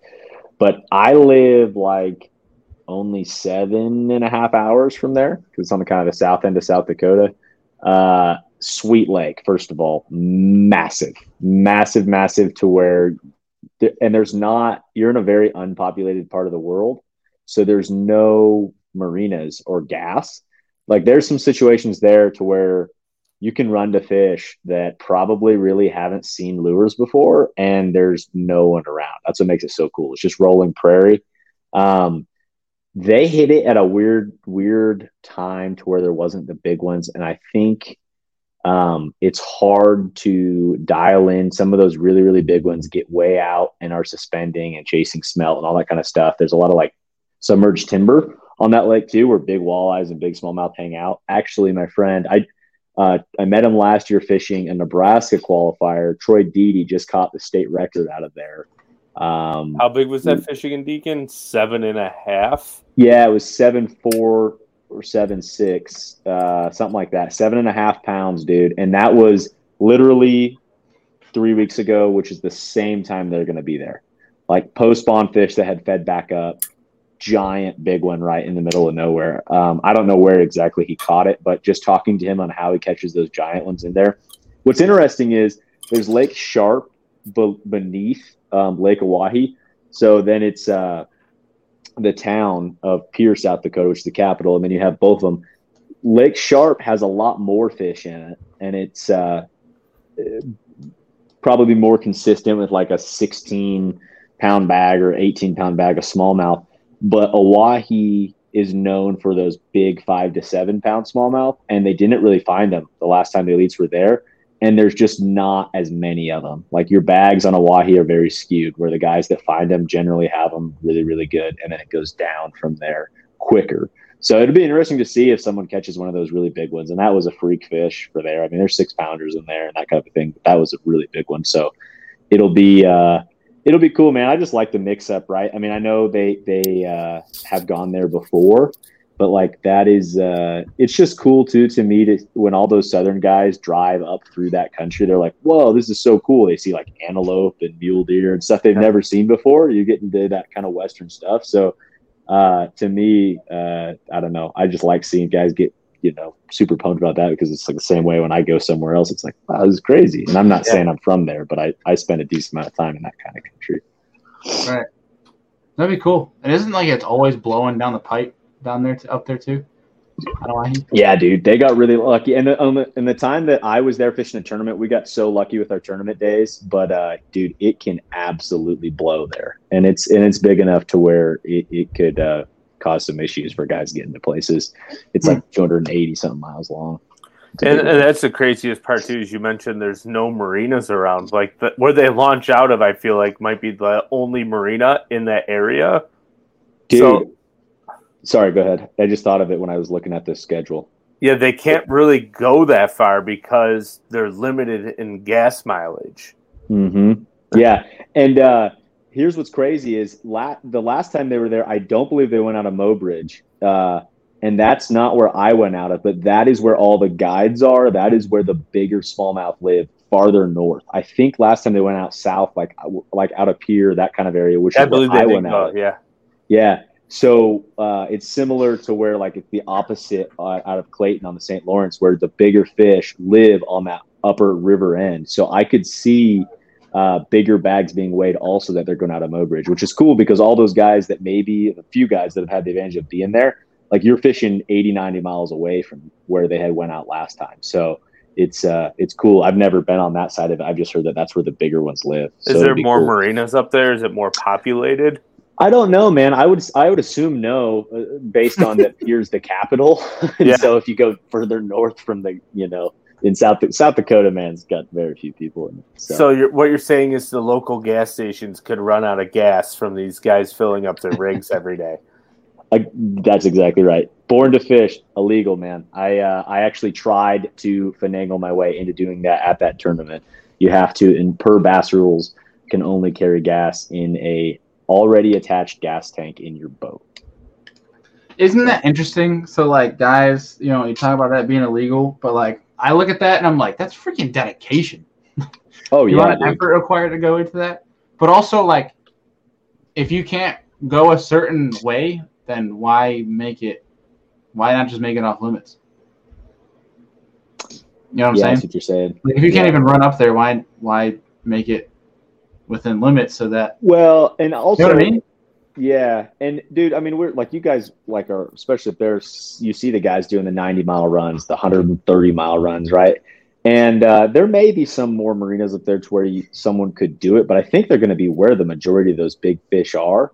Anyways, I don't think you'll see guys making crazy runs. Could be wrong, but uh, one thing to remember too is these motors today, man. These four strokes are a lot more efficient. I mean, everything when I was there too is all two strokes, right? And um, they just burn, burn, burn. Whereas these four strokes are somewhat efficient. I mean, You saw a guy like I think you can't justify Bailey to your point of of taking stuff off limits when Jason Christie won calculating his fuel specifically what he could run in that express boat all the way doing you know 35 miles an hour until he got to this section and he could do 50 miles an hour whatever it was like that was so cool to me and uh, like i don't know i love that kind of stuff those little niche things that you can find is if if someone can make the run to go somewhere way crazy far away let them do it see what happens i'm curious about cell service on coverage up there because i don't oh, think man. there's going to be much of it that could be interesting Dude, I just I'm just picturing like I know some people are against it, but imagine like the TV that you could get off people stashing gas cans and like them trying to get off to get their stash cans their their gas cans. That would be hilarious. That would be hilarious. But all right. I'm looking at a map right now trying to see if I can find a marina anywhere in the area of Mobridge. and um I'll just say this right now: the only marina there is is in Mobridge, and it's not go. even like a marina. There, it looks like there's a launch ramp, and that's about it. That's awesome. Oh. That would be interesting. Very, very similar uh, community to what you guys have up there from the standpoint of walleye fishermen. I mean, every boat you see out there is a big walleye boat. And um, actually, it was really cool. I, I, we got to stay at this guide's house up there. He's super nice. He had three walleye rigs that were all the same thing. It's a pretty big time guide service, and it was like, yeah, dude, doesn't matter the conditions we're going. Like, they're crazy. Right. All right. Here's a question for you. So obviously, ending with Mississippi River, badass. That's gonna be a fun one. Probably just a straight frog fest. Maybe some guys, you know, going for smallies. But June second to fifth mm-hmm. ending it at Texas, picking up a month over a month later in New York. Oh, where do you guys think they they're going to go? Later. Is is Lake Fork not the Texas Fest? It will be. I'm sure it, it will, will be. be. You think so? Do you think? Yeah. Sometimes they'll, keep it they'll to the last in a Rayburn or. Um, no, Lake Fork is always Texas Fest because they do the special catch and weigh and release unless they put the slot limit in, which completely mess up fork. No, they still they oh, still okay. sometimes do that on fork. Uh, here's my thing: you're only it's got to be. I don't think they're gonna make a move north. That would be sweet. That would be really cool. Havasu? Richard Dick Duckett. Yeah, dude, that'd be crazy. But I, in my opinion, I mean, at least you're kind of on the north end, central end of Texas.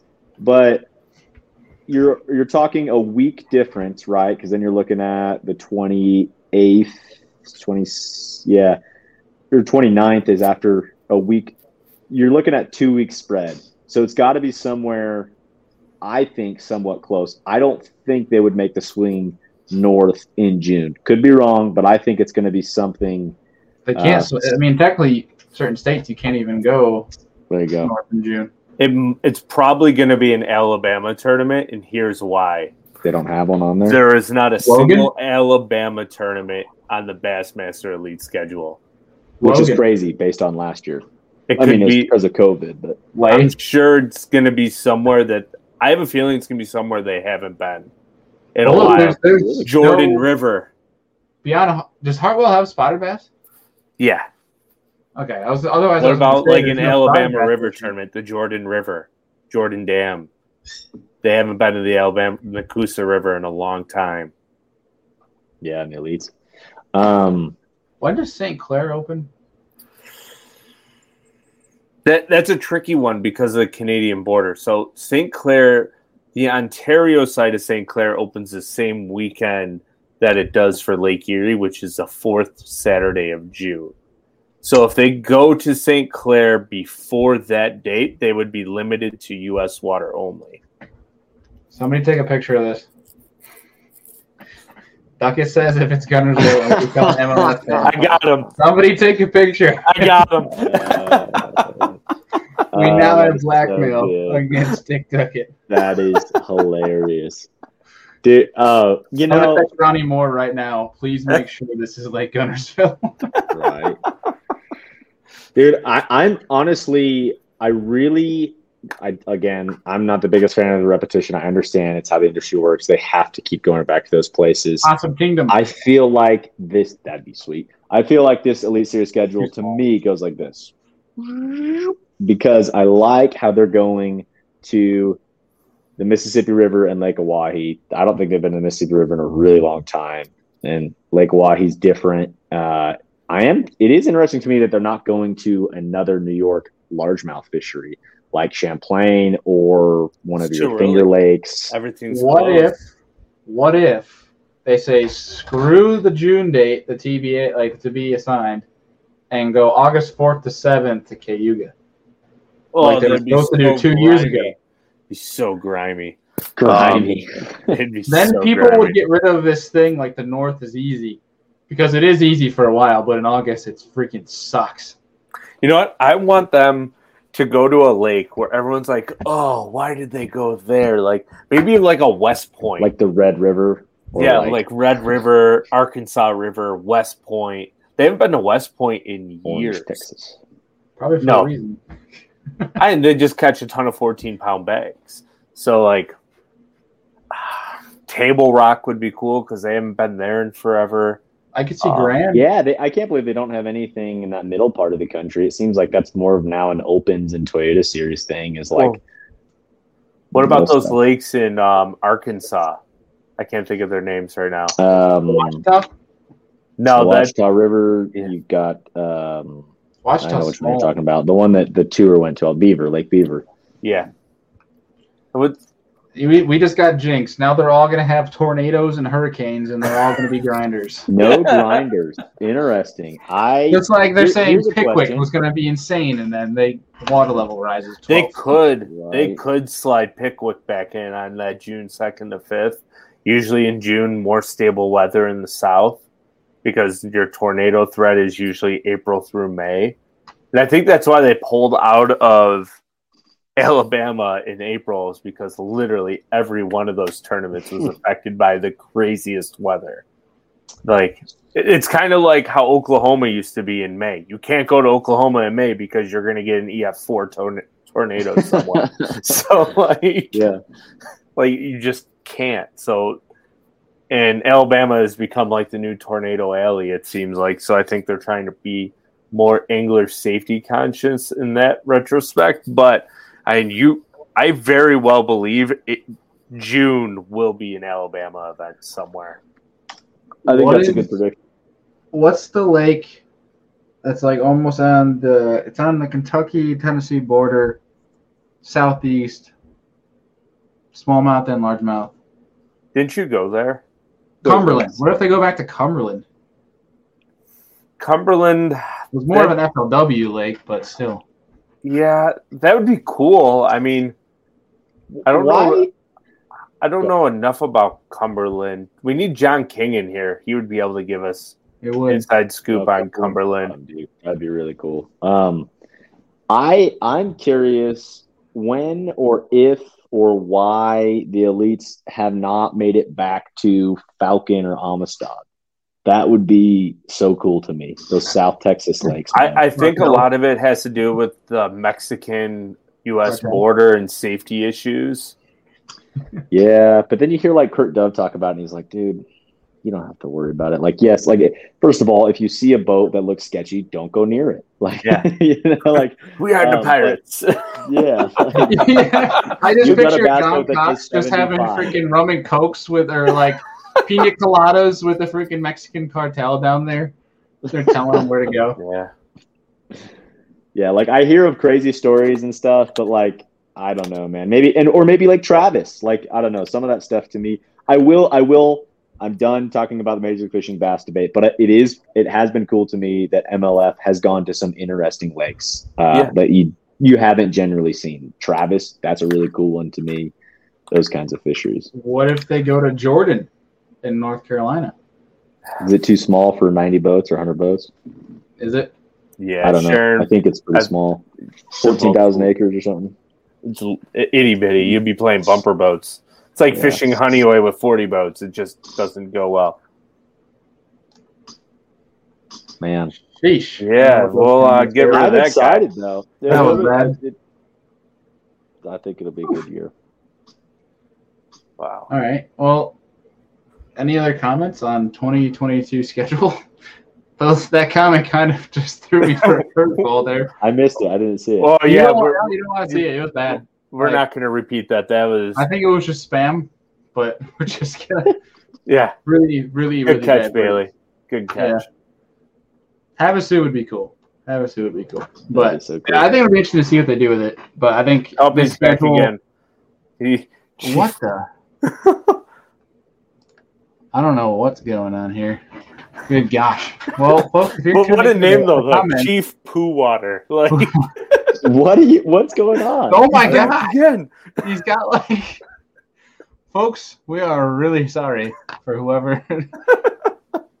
this is Team ridiculous Bassback, right are you asking about uh, what lake is Havasu, or what are you? No, Duckett, you do not want to see the comments. They were just bad and racist and lovely. Yeah. Yeah, it's not good. So I will do my best to keep blocking those. But I got my know mouse there waiting for him. So Yeah, well, that's just weird. That kind of really annoys me. I don't know what the heck's up with that. I, it's probably like your typical social media bot crap, but whatever. All right, moving on from 2022 uh, Bassmaster Elite schedule. Uh, obviously, they'll recap with the Mississippi River, uh, which you could see even like maybe a Kuphall or a Pat Schlapper do really well on because one, they are local. You can see a Feider. Feider even have his first blue trophy there, potentially which could be really interesting. Um, I don't know. I think that could be a, a really interesting one to end on. But any other um, comments, concerns, tangents concerning the 2022 schedule? Does the Mississippi River? Does anyone know if it gets bad as you get late, almost into September? Is it I still think- pretty strong because it's a river? Or I think it gets better. Haven. really, you think it gets better into September? Oh, Oh boy, Oh, we got a new. I didn't one. mean to do that. Jesus Christ!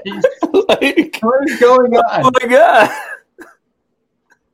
This is bad. Uh, It won't let me block him. Nope. I'm putting him in timeout. Why did you? Oh no, not block for Uh. five minutes. Block forever. Oh god, folks, we're sorry. Okay, all right. you just kind of threw me for a loop, and now my I can't even think straight.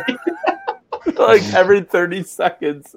Jesus Christ. I, I think All right. uh, Dick Duckett has some haters here because that was Yeah. directed right at him. That was rough. Duckett brought the party with him, apparently. Um, right, Jesus Christ. All right, wrapping up that, let's move on to. Uh, I think ICAST would be something kind of cool to touch on really fast.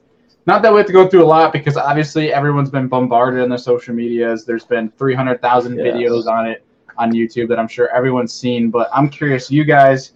Uh, I, as I mentioned, I had pretty much head down, was working the entire week. I'm interested to see your guys' takeaways, cool baits or products that you guys saw, uh, whether they won or they didn't win. Um, we all know how ICAST voting can be. Uh, your guys' takeaways from ICAST this year. go ahead, Andy. The first cool one I saw was the swim bait head with the blade on top with the titanium arm. I think that was pretty cool. Something a little different compared to like an underspin. Now you get like a spinner bait type feel, finesse spinner bait deal with like a blue tail. I thought that was pretty neat. Um, all the new Berkley products, of course, Sugar Cross, MaxScent. I can't wait to get my hands on those when they come out because I just love MaxScent. Um, I did not bring home like 10 packs of this. Way to go!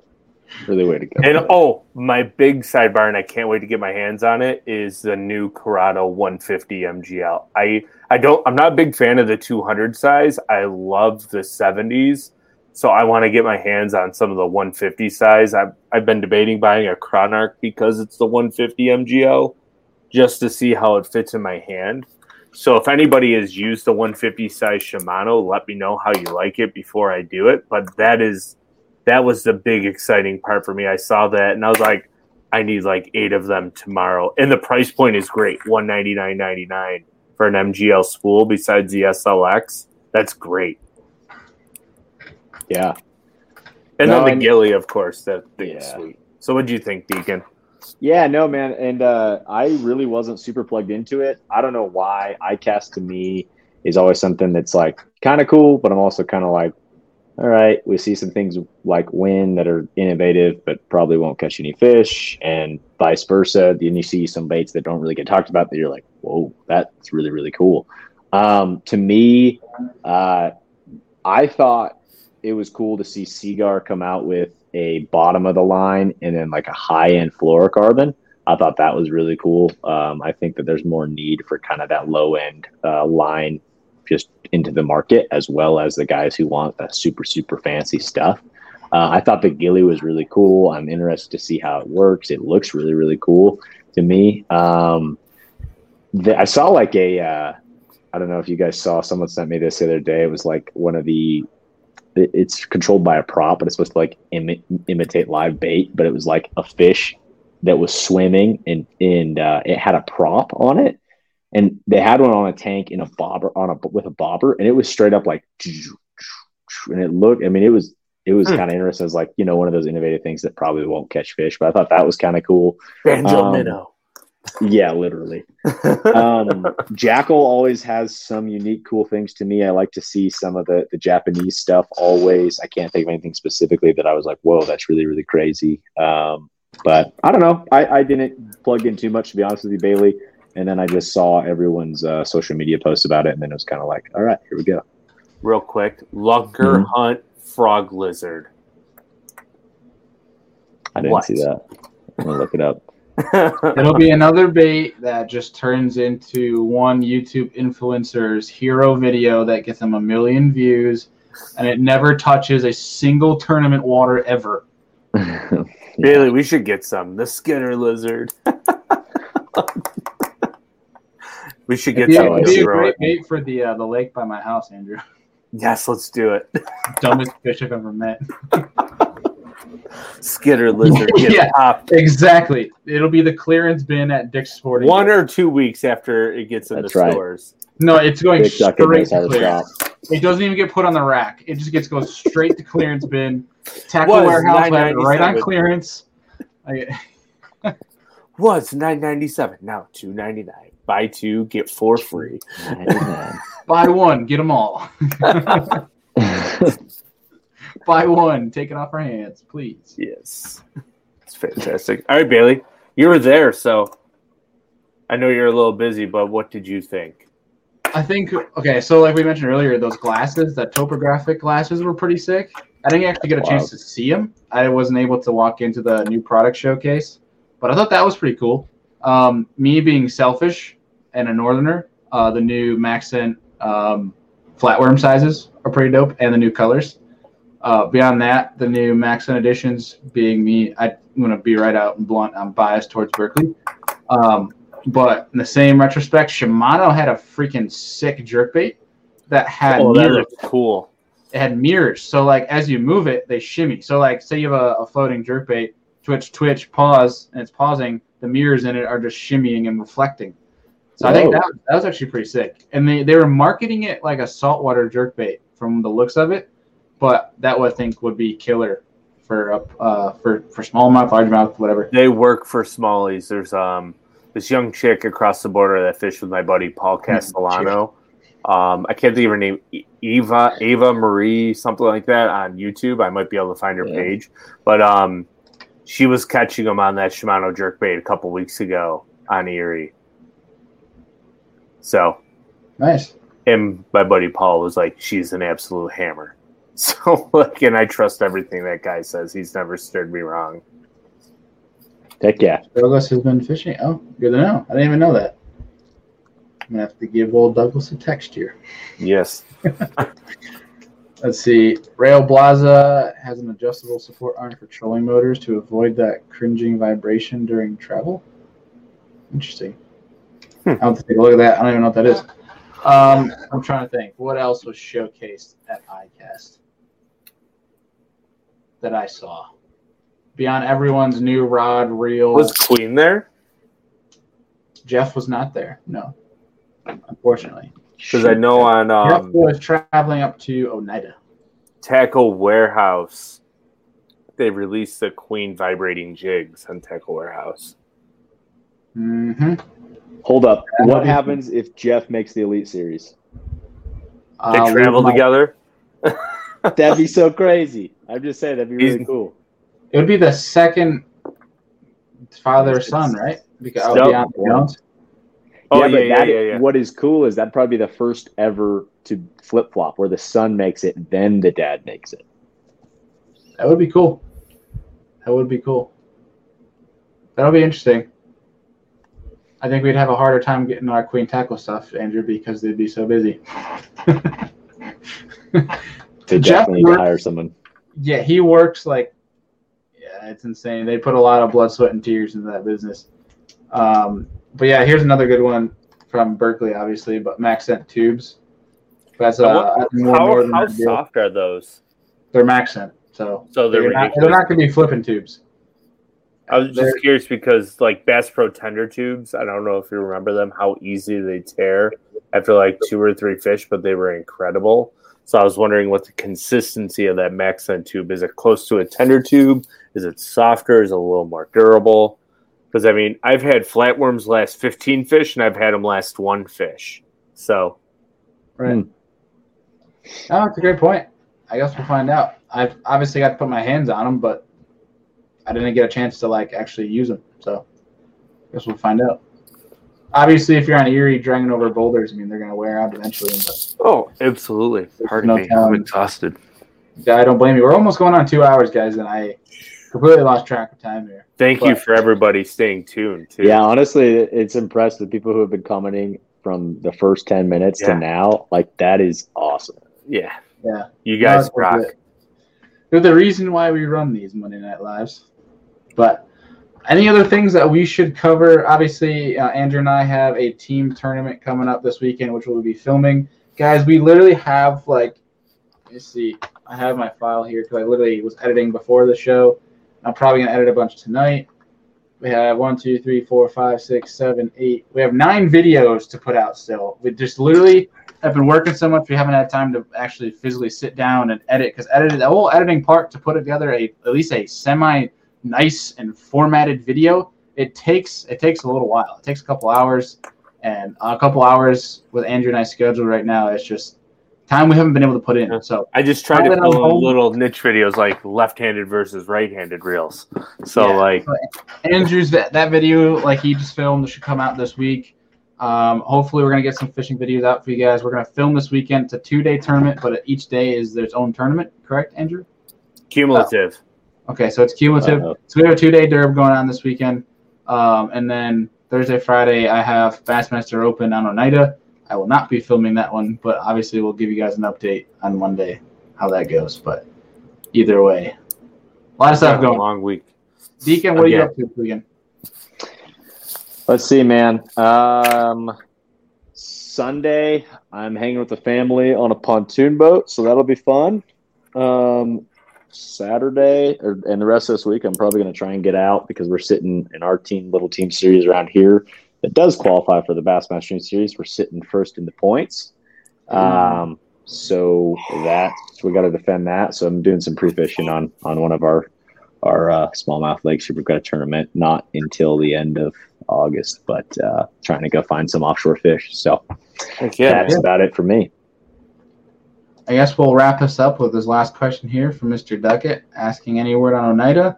Uh, I'm, hear, I'm hearing is it's been uh, last this past weekend it took 19 and a half or 20 pounds to win a local trail. So it's fishing good, but here's the thing about Oneida. A lot of boats, those fish are very, very, very pressure sensitive, uh, meaning that it might only take 15 to 8, no, not should say that, 15 to 16 pounds a day to to cash. But then again, I haven't seen a time where there's been 200 freaking boats on Oneida, so we'll, we'll see what happens. But either way, it's fun. bouncing back. It's bouncing back, but I don't think it's pre 2018 levels yet, where it was like really No. good. Where it's still fat, like, though. what was that? They're good. So the smallmouth are already fat, so it means they're eating good. Yep. But either way, we'll give you guys an update next Monday night live. Um, hopefully, we're, what we're trying to do either next Monday or for next Friday's episode, we'll be having Darold Gleason on. Darold is going to come on. We're going to get to know him and then dive into his rookie year. Uh, I say rookie year, but I feel like he's been around the industry for a while. But uh, other Rookie than year that, though in the elites. yeah, yeah. But other than that, uh, boys, you guys got anything left before we sign off here? No? Yeah, man. Everybody Yeah. catch them and always continue to tag us in your posts. And as we see them, we try to share them. So Head over to our Instagram page. We got that giveaway going on for Serious Angler hat, a guide trip with Andrew, and a $50 gift card to any t- online tackle retailer of your choice. Uh, and who wouldn't want to come up to Buffalo, have some beer and wings, Andy and I, and go catch some big old Lake Erie smallies. So, as always, guys, we appreciate y'all. Uh, we'll be talking to you guys soon. We'll see you guys on Friday's episode. Thank you guys for tuning in.